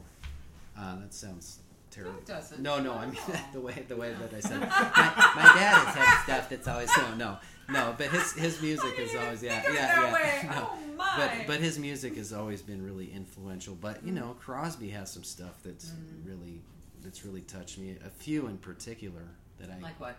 Oh, he has a song called "At the Edge," Mm-hmm. and that's that's a very deep song. Of course, there's Sting, you know, because he's. I mean, he's that guy's been writing great shit for so long. It's just ridiculous, you know. Actually, uh, and then there's this Fink guy that I told you about that's amazing, um, and. God, there's so many more. There's so many more. Okay, so when, when I start naming them, then I start blanking out because then I get Yeah, of course. thinking about oh that one song. But there's a band called Mute Math Oh, that yeah, I've I listened to. them. Oh my god, they- Really? they write some heard of them. killer songs. Yep. One of the best, one of my favorite bands of Yeah, all time. me Just too. Killer. So now, if if you had, if you could write your story, Yeah.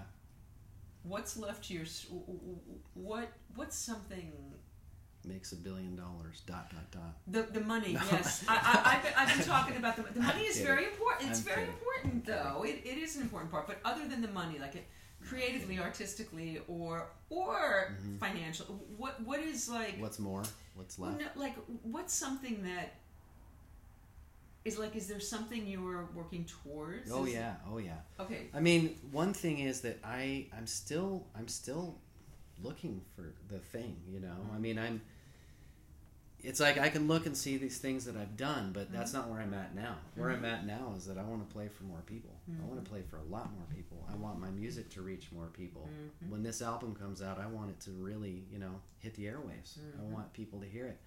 And uh, it's special and it's something that I think they need to hear. You know, the album is it's Invisible Lines, but it's it's kind of a political piece in a way, but it's not overtly that way. But it's just about connecting with people and how technology's erased all of the geographic boundaries that we have now. So, you know, it used to be like the government could say, "Oh, we're going to go bomb Afghanistan because nobody knows anybody in Afghanistan. They don't know anything about it." You know. Oh, that's so sad. But I'm just saying now, Mhm. now that's different because Mhm. we do have connections there. We're all connected, Mhm. and I think that's a great thing. the second something happens, somebody's got it on an iPhone, and it's That's exactly all right. over the world. And so, so in a way, I mean, part of that, you know, I don't like the invasion of privacy, but what Mhm. I'm saying is these geographic boundaries, and, and this was this was actually written around the time of uh, Standing Rock.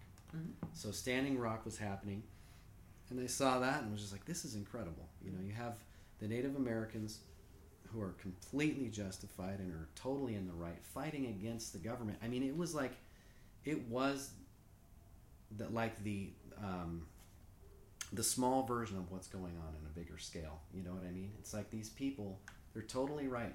They're Mhm. totally right. Mhm. That no one should be screwing with them at all. It's their Mhm. land, Mhm. and it's the progress. You know, it's like, oh no, we're gonna go drill for oil, and we don't care about you. You know. Mhm. So that was the that was the inspiration impetus, for this song for Invisible Lines. And anyway, so I'm just saying, like, I, I have these. I, I want people to hear what I'm saying. I want to play for more people. I want to have a team around me so that I can actually get that out, which I don't have. I'd like to have a manager again, Mhm. somebody really positive and, and somebody that you know communicates with people well, Mhm. and uh, you know, and that I want to get all over the world and play for people. You know, so that's what I'm working for. So what what is there a plan in place for when the album drops? Not really. I mean, there there's some plans. I Mhm. mean, one thing is, you know, nowadays people are releasing things one at a time, Mhm. and the reason that they're doing that is because Spotify is so important. Mm. We don't want to admit how important it is. But you don't make money from Spotify. no, but you. You get exposure. But the thing is, you you get on playlists, Mhm. and if you release songs one at a time, you have more opportunities to get on playlists. Mm. That's where we're at in the music industry, interesting. and nobody can do that for you. Mm. I mean, yes, there are some labels that can do some things for you. Mhm. And I'm told I'd love. There's a couple labels that I think would be perfect for this stuff, but they're not paying attention because But I, who are they? Uh, one of them I'd Let's really like to work out. with is ATO. You know, that's Dave Matthews' Mhm. label, and they're really they've been releasing really interesting stuff for a long Mhm. time. But you know, most of these labels are looking for people that already are just so Mhm. successful that Mhm. it's like they can't They don't deny, have to do they the can't work. deny it. They don't have to do Mhm. any work. Mhm. So, you know, it's a little frustrating because fame becomes the tool that tells people whether you're successful or not. And that's not how it is. I'm sorry, but I know so many people that are so badass and they're Mhm. never going to be famous Mhm. because they don't have the team or they don't have the that thing that's going to push them over the top. Do they Mhm. deserve it? Hell yeah, of course they do. But you know, there's just there's a lot of like real interesting situations that happen. And then there's people that rally around stuff that sucks Mm. and you're going like somebody believed in that you know and it's like how did that happen Mhm. but that's the world you know that's the world we're in so anyway so i have a lot of goals that i'm working towards but this thing with the peregrine fund i'm really proud of next thing i'm working with a company i could show you this other guitar that i have but it's called a guaranieri I, I should just show it to you Okay. Can- actually can you grab it it's on the just right on the bed in there Yep. we're in my apartment so this Yeah, is you know i can just do what i want Yeah, we're we're we're on location in Yeah. Marcus's home, and Yeah. and uh, We're having a good time. So this is the next. I'm gonna Um, grab that one, or Oh no, that's Okay. thank you. Okay. because he's gonna play This that is one. this is actually uh, this is a Thank you, guitar. Thank you, man. This is a guitar from a company that, well, I say company, but it's a couple of friends of mine in Italy. It's called Guaranieri, Guaranieri Chitarra, Hmm. and they made this is like a couple. This this kid is 32, and his his wife is like 27. Wow. Alessio and Marta. Mm-hmm. and they made this guitar and It's this beautiful thing is like one of the best Wow, guitars wow. yeah it's got a sound port inside Wow. but this is one of the best guitars i've ever played and they're and so we're working on a guitar together so they're doing we're, we're doing a model that's kind of like it's a wish list of things that i've had for a long time and you know this, this guitar is spectacular so it's not like I'm not cheating on you, baby. That's what I'm saying. It's it's just what. Although that one was in your bed, so Yeah, well, that's true. No, so what's happening is, you know, it's just, it's like th- there's never going to be one guitar that's going to fulfill all of the things that Right. you want it to do. Mhm. And so you just have to try things. And so, anyway, I've been talking with these guys. They're friends of mine. Unlike the woman that's in the bed, there's well, that's Yeah, a whole other right, story. So, anyway, it's really cool because we're working on this beautiful guitar together. It's not this one. This is just one that I happen to have here right now. Mhm. And this is a, this is actually for sale. This is on loan to me. But anyway, these guys are incredible makers, and I, I feel like super lucky because I mean, just when I wake up and think about all the good fortune I've had, I call it guitarma. You know, my guitar karma. I wake up and I'm like, oh my god, Uh, because you see, know now these, I noticed this one has the cutaway and this one doesn't. Like, Yeah. you get in there. So Oh, yeah. For you, I'm, I'm imagining I need a that. cutaway. Yeah, yeah, yeah. The, the one we're Mhm. making together is a cutaway. It's Mhm. got this sound port, Mhm. but we're doing something really interesting with the pickup system. I can't tell you what it is yet, Okay. but but it's going to be pretty revolutionary if it works the way we want it to. and it'll just create a new a new thing for acoustic guitarists you know something that we've all been looking for for a long time that we don't have you know So, maybe you're going to end up yeah it'll be like an doing in- stuff in- like that. Sure, Being abs- an innovator. why not i mean that's what that's what i'm here for so got to do cool shit So stuff. let's. Uh, so i- i- unless there's another pressing question, let's have. Uh, yeah. Do you have any upcoming dates? Um, there is a possibility, and I can't say this for sure yet, but uh, there's some Tim Reynolds dates coming up in Southern California, and there's a potential for me to be on a couple of these. I don't know which ones yet, so I'll let you know if that happens. If those don't happen, I'm going to book something anyway, so that you know, so I can get some people out there. I'll do something. Well. Marcus will be playing in my living room on October 29th on Tuesday. Pete will be there. I will be there. Crystal will no doubt be there. and that's um, on October Tuesday, October 29th. Um, we uh, open the doors at 11 a.m. We will be live on the Facebook too, so you can watch them out there. But if you are in, in Los Angeles, I suggest you get your ass to my living room and see Yeah. us live. Yeah, that would Um, be great. And uh, will you have other CDs to sell there? Yeah, I've got versions of the truth, and I think I have some. Uh, my other album called "As If You Had Wings" it was the one before that, and uh, that's a cool album too. That's a that's a pretty rock album. It's it's cool. I did a, a band or an album with a three piece band, an amazing drummer that lives here named Kevin Rogers, and he was like, yeah, he's he's a really incredible drummer. So the album is it's it's in a way. Percussion's an important part of you. Well, it is. Mhm. This one was like it's big. It's like a Mhm. big rock album, but the songs are really cool and it's Mhm. it's intense. So Mhm. I'll bring some of those with me too. Excellent. Yeah. So, uh, Pete, thank you so much for doing it. I'm Thank you, going to man. take us out with a song. Thank you so much for doing this, Pete. Absolutely. And um, for those of you out there, Tony Bronigal, a fantastic drummer, is going to be with us next week. Um, Lainie was, Kazan's been under the weather, but as soon as she's feeling better, I'm going to go to Connie Stevens' house and, and talk to Lainie.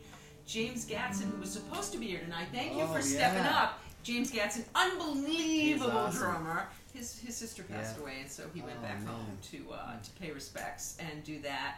Um, there's uh, Terence Blanchard, composer of almost all of Spike Lee's films, and he's got Oh, a new one out now, Harriet, a film Harriet that just came out, and Terence is going to be with us uh, soon. And Oh, um, he's Robert. Wall, um, Arliss, is going to be with us on November 6th. We have some great stuff coming up. Also on October 29th, Allee Willis, who wrote um, September Yeah. with Earth, Wind, and Fire, and she wrote Oh the theme song to Friends. I'll be there with you, and she's written uh, Boogie Wonderland. She's she's going to be there on October 29th. Yeah. Jody Siegel, and un- do you know Jody? No. Unbelievable singer songwriter who's worked with Steve Postell. Steve Postell just produced her new album. She's going to be there on the 29th. Um, and um, I'm holding my breath waiting on Ray Parker Jr. I wrote him again Oh, today. nice. It's, his son's getting married like the day before, so he's making us wait. And also, Anson Williams, Happy Days, Oh um, is going to be with us on October 29th. So it's going to be like a great. It's going to be a great day. Terence Blanchard is so badass. He, he is I just saw him speak at BMI. Did you? It was amazing. Yeah. I saw him at a, a screening.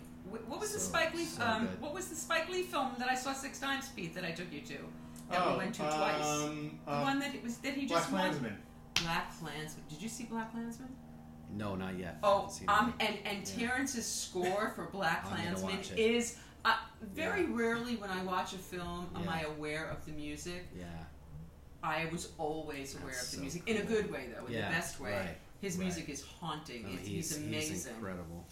Yeah. so anyway, it's going to be uh, a lot of good stuff coming up. Yeah, Pete. Is Elliot Easton still gonna on? So Elliot, uh, Elliot had uh, um, a little health thing too uh, a few weeks ago, but Elliot said that you know he's, um, and you know Ric Ocasek. Oh my God, you Yeah. know that's like a whole crazy thing. Um, but Elliot played. I used to run this club in the in uh, on Bleecker Street next to the Bitter End. And Oh, El- yeah.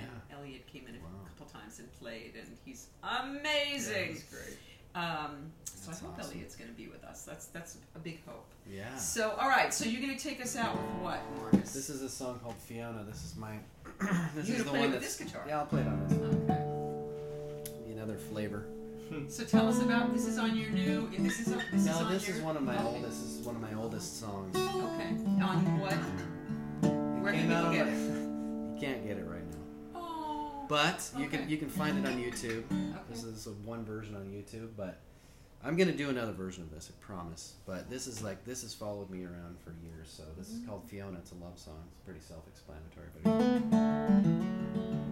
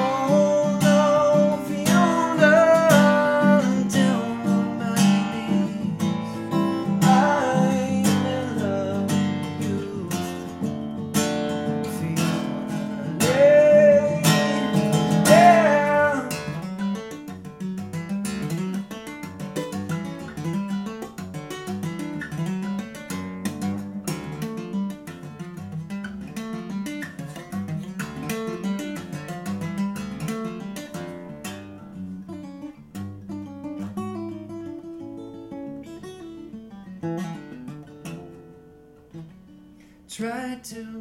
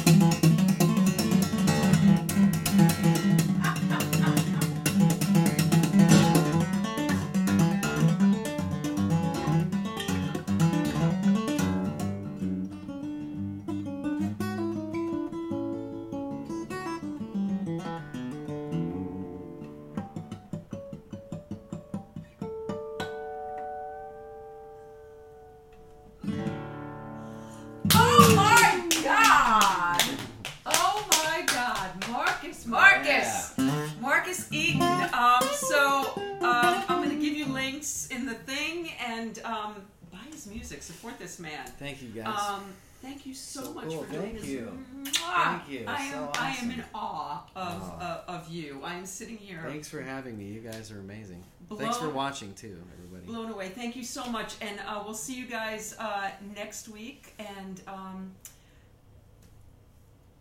I'm speechless. That doesn't happen. see you soon. Thanks, guys. See ya.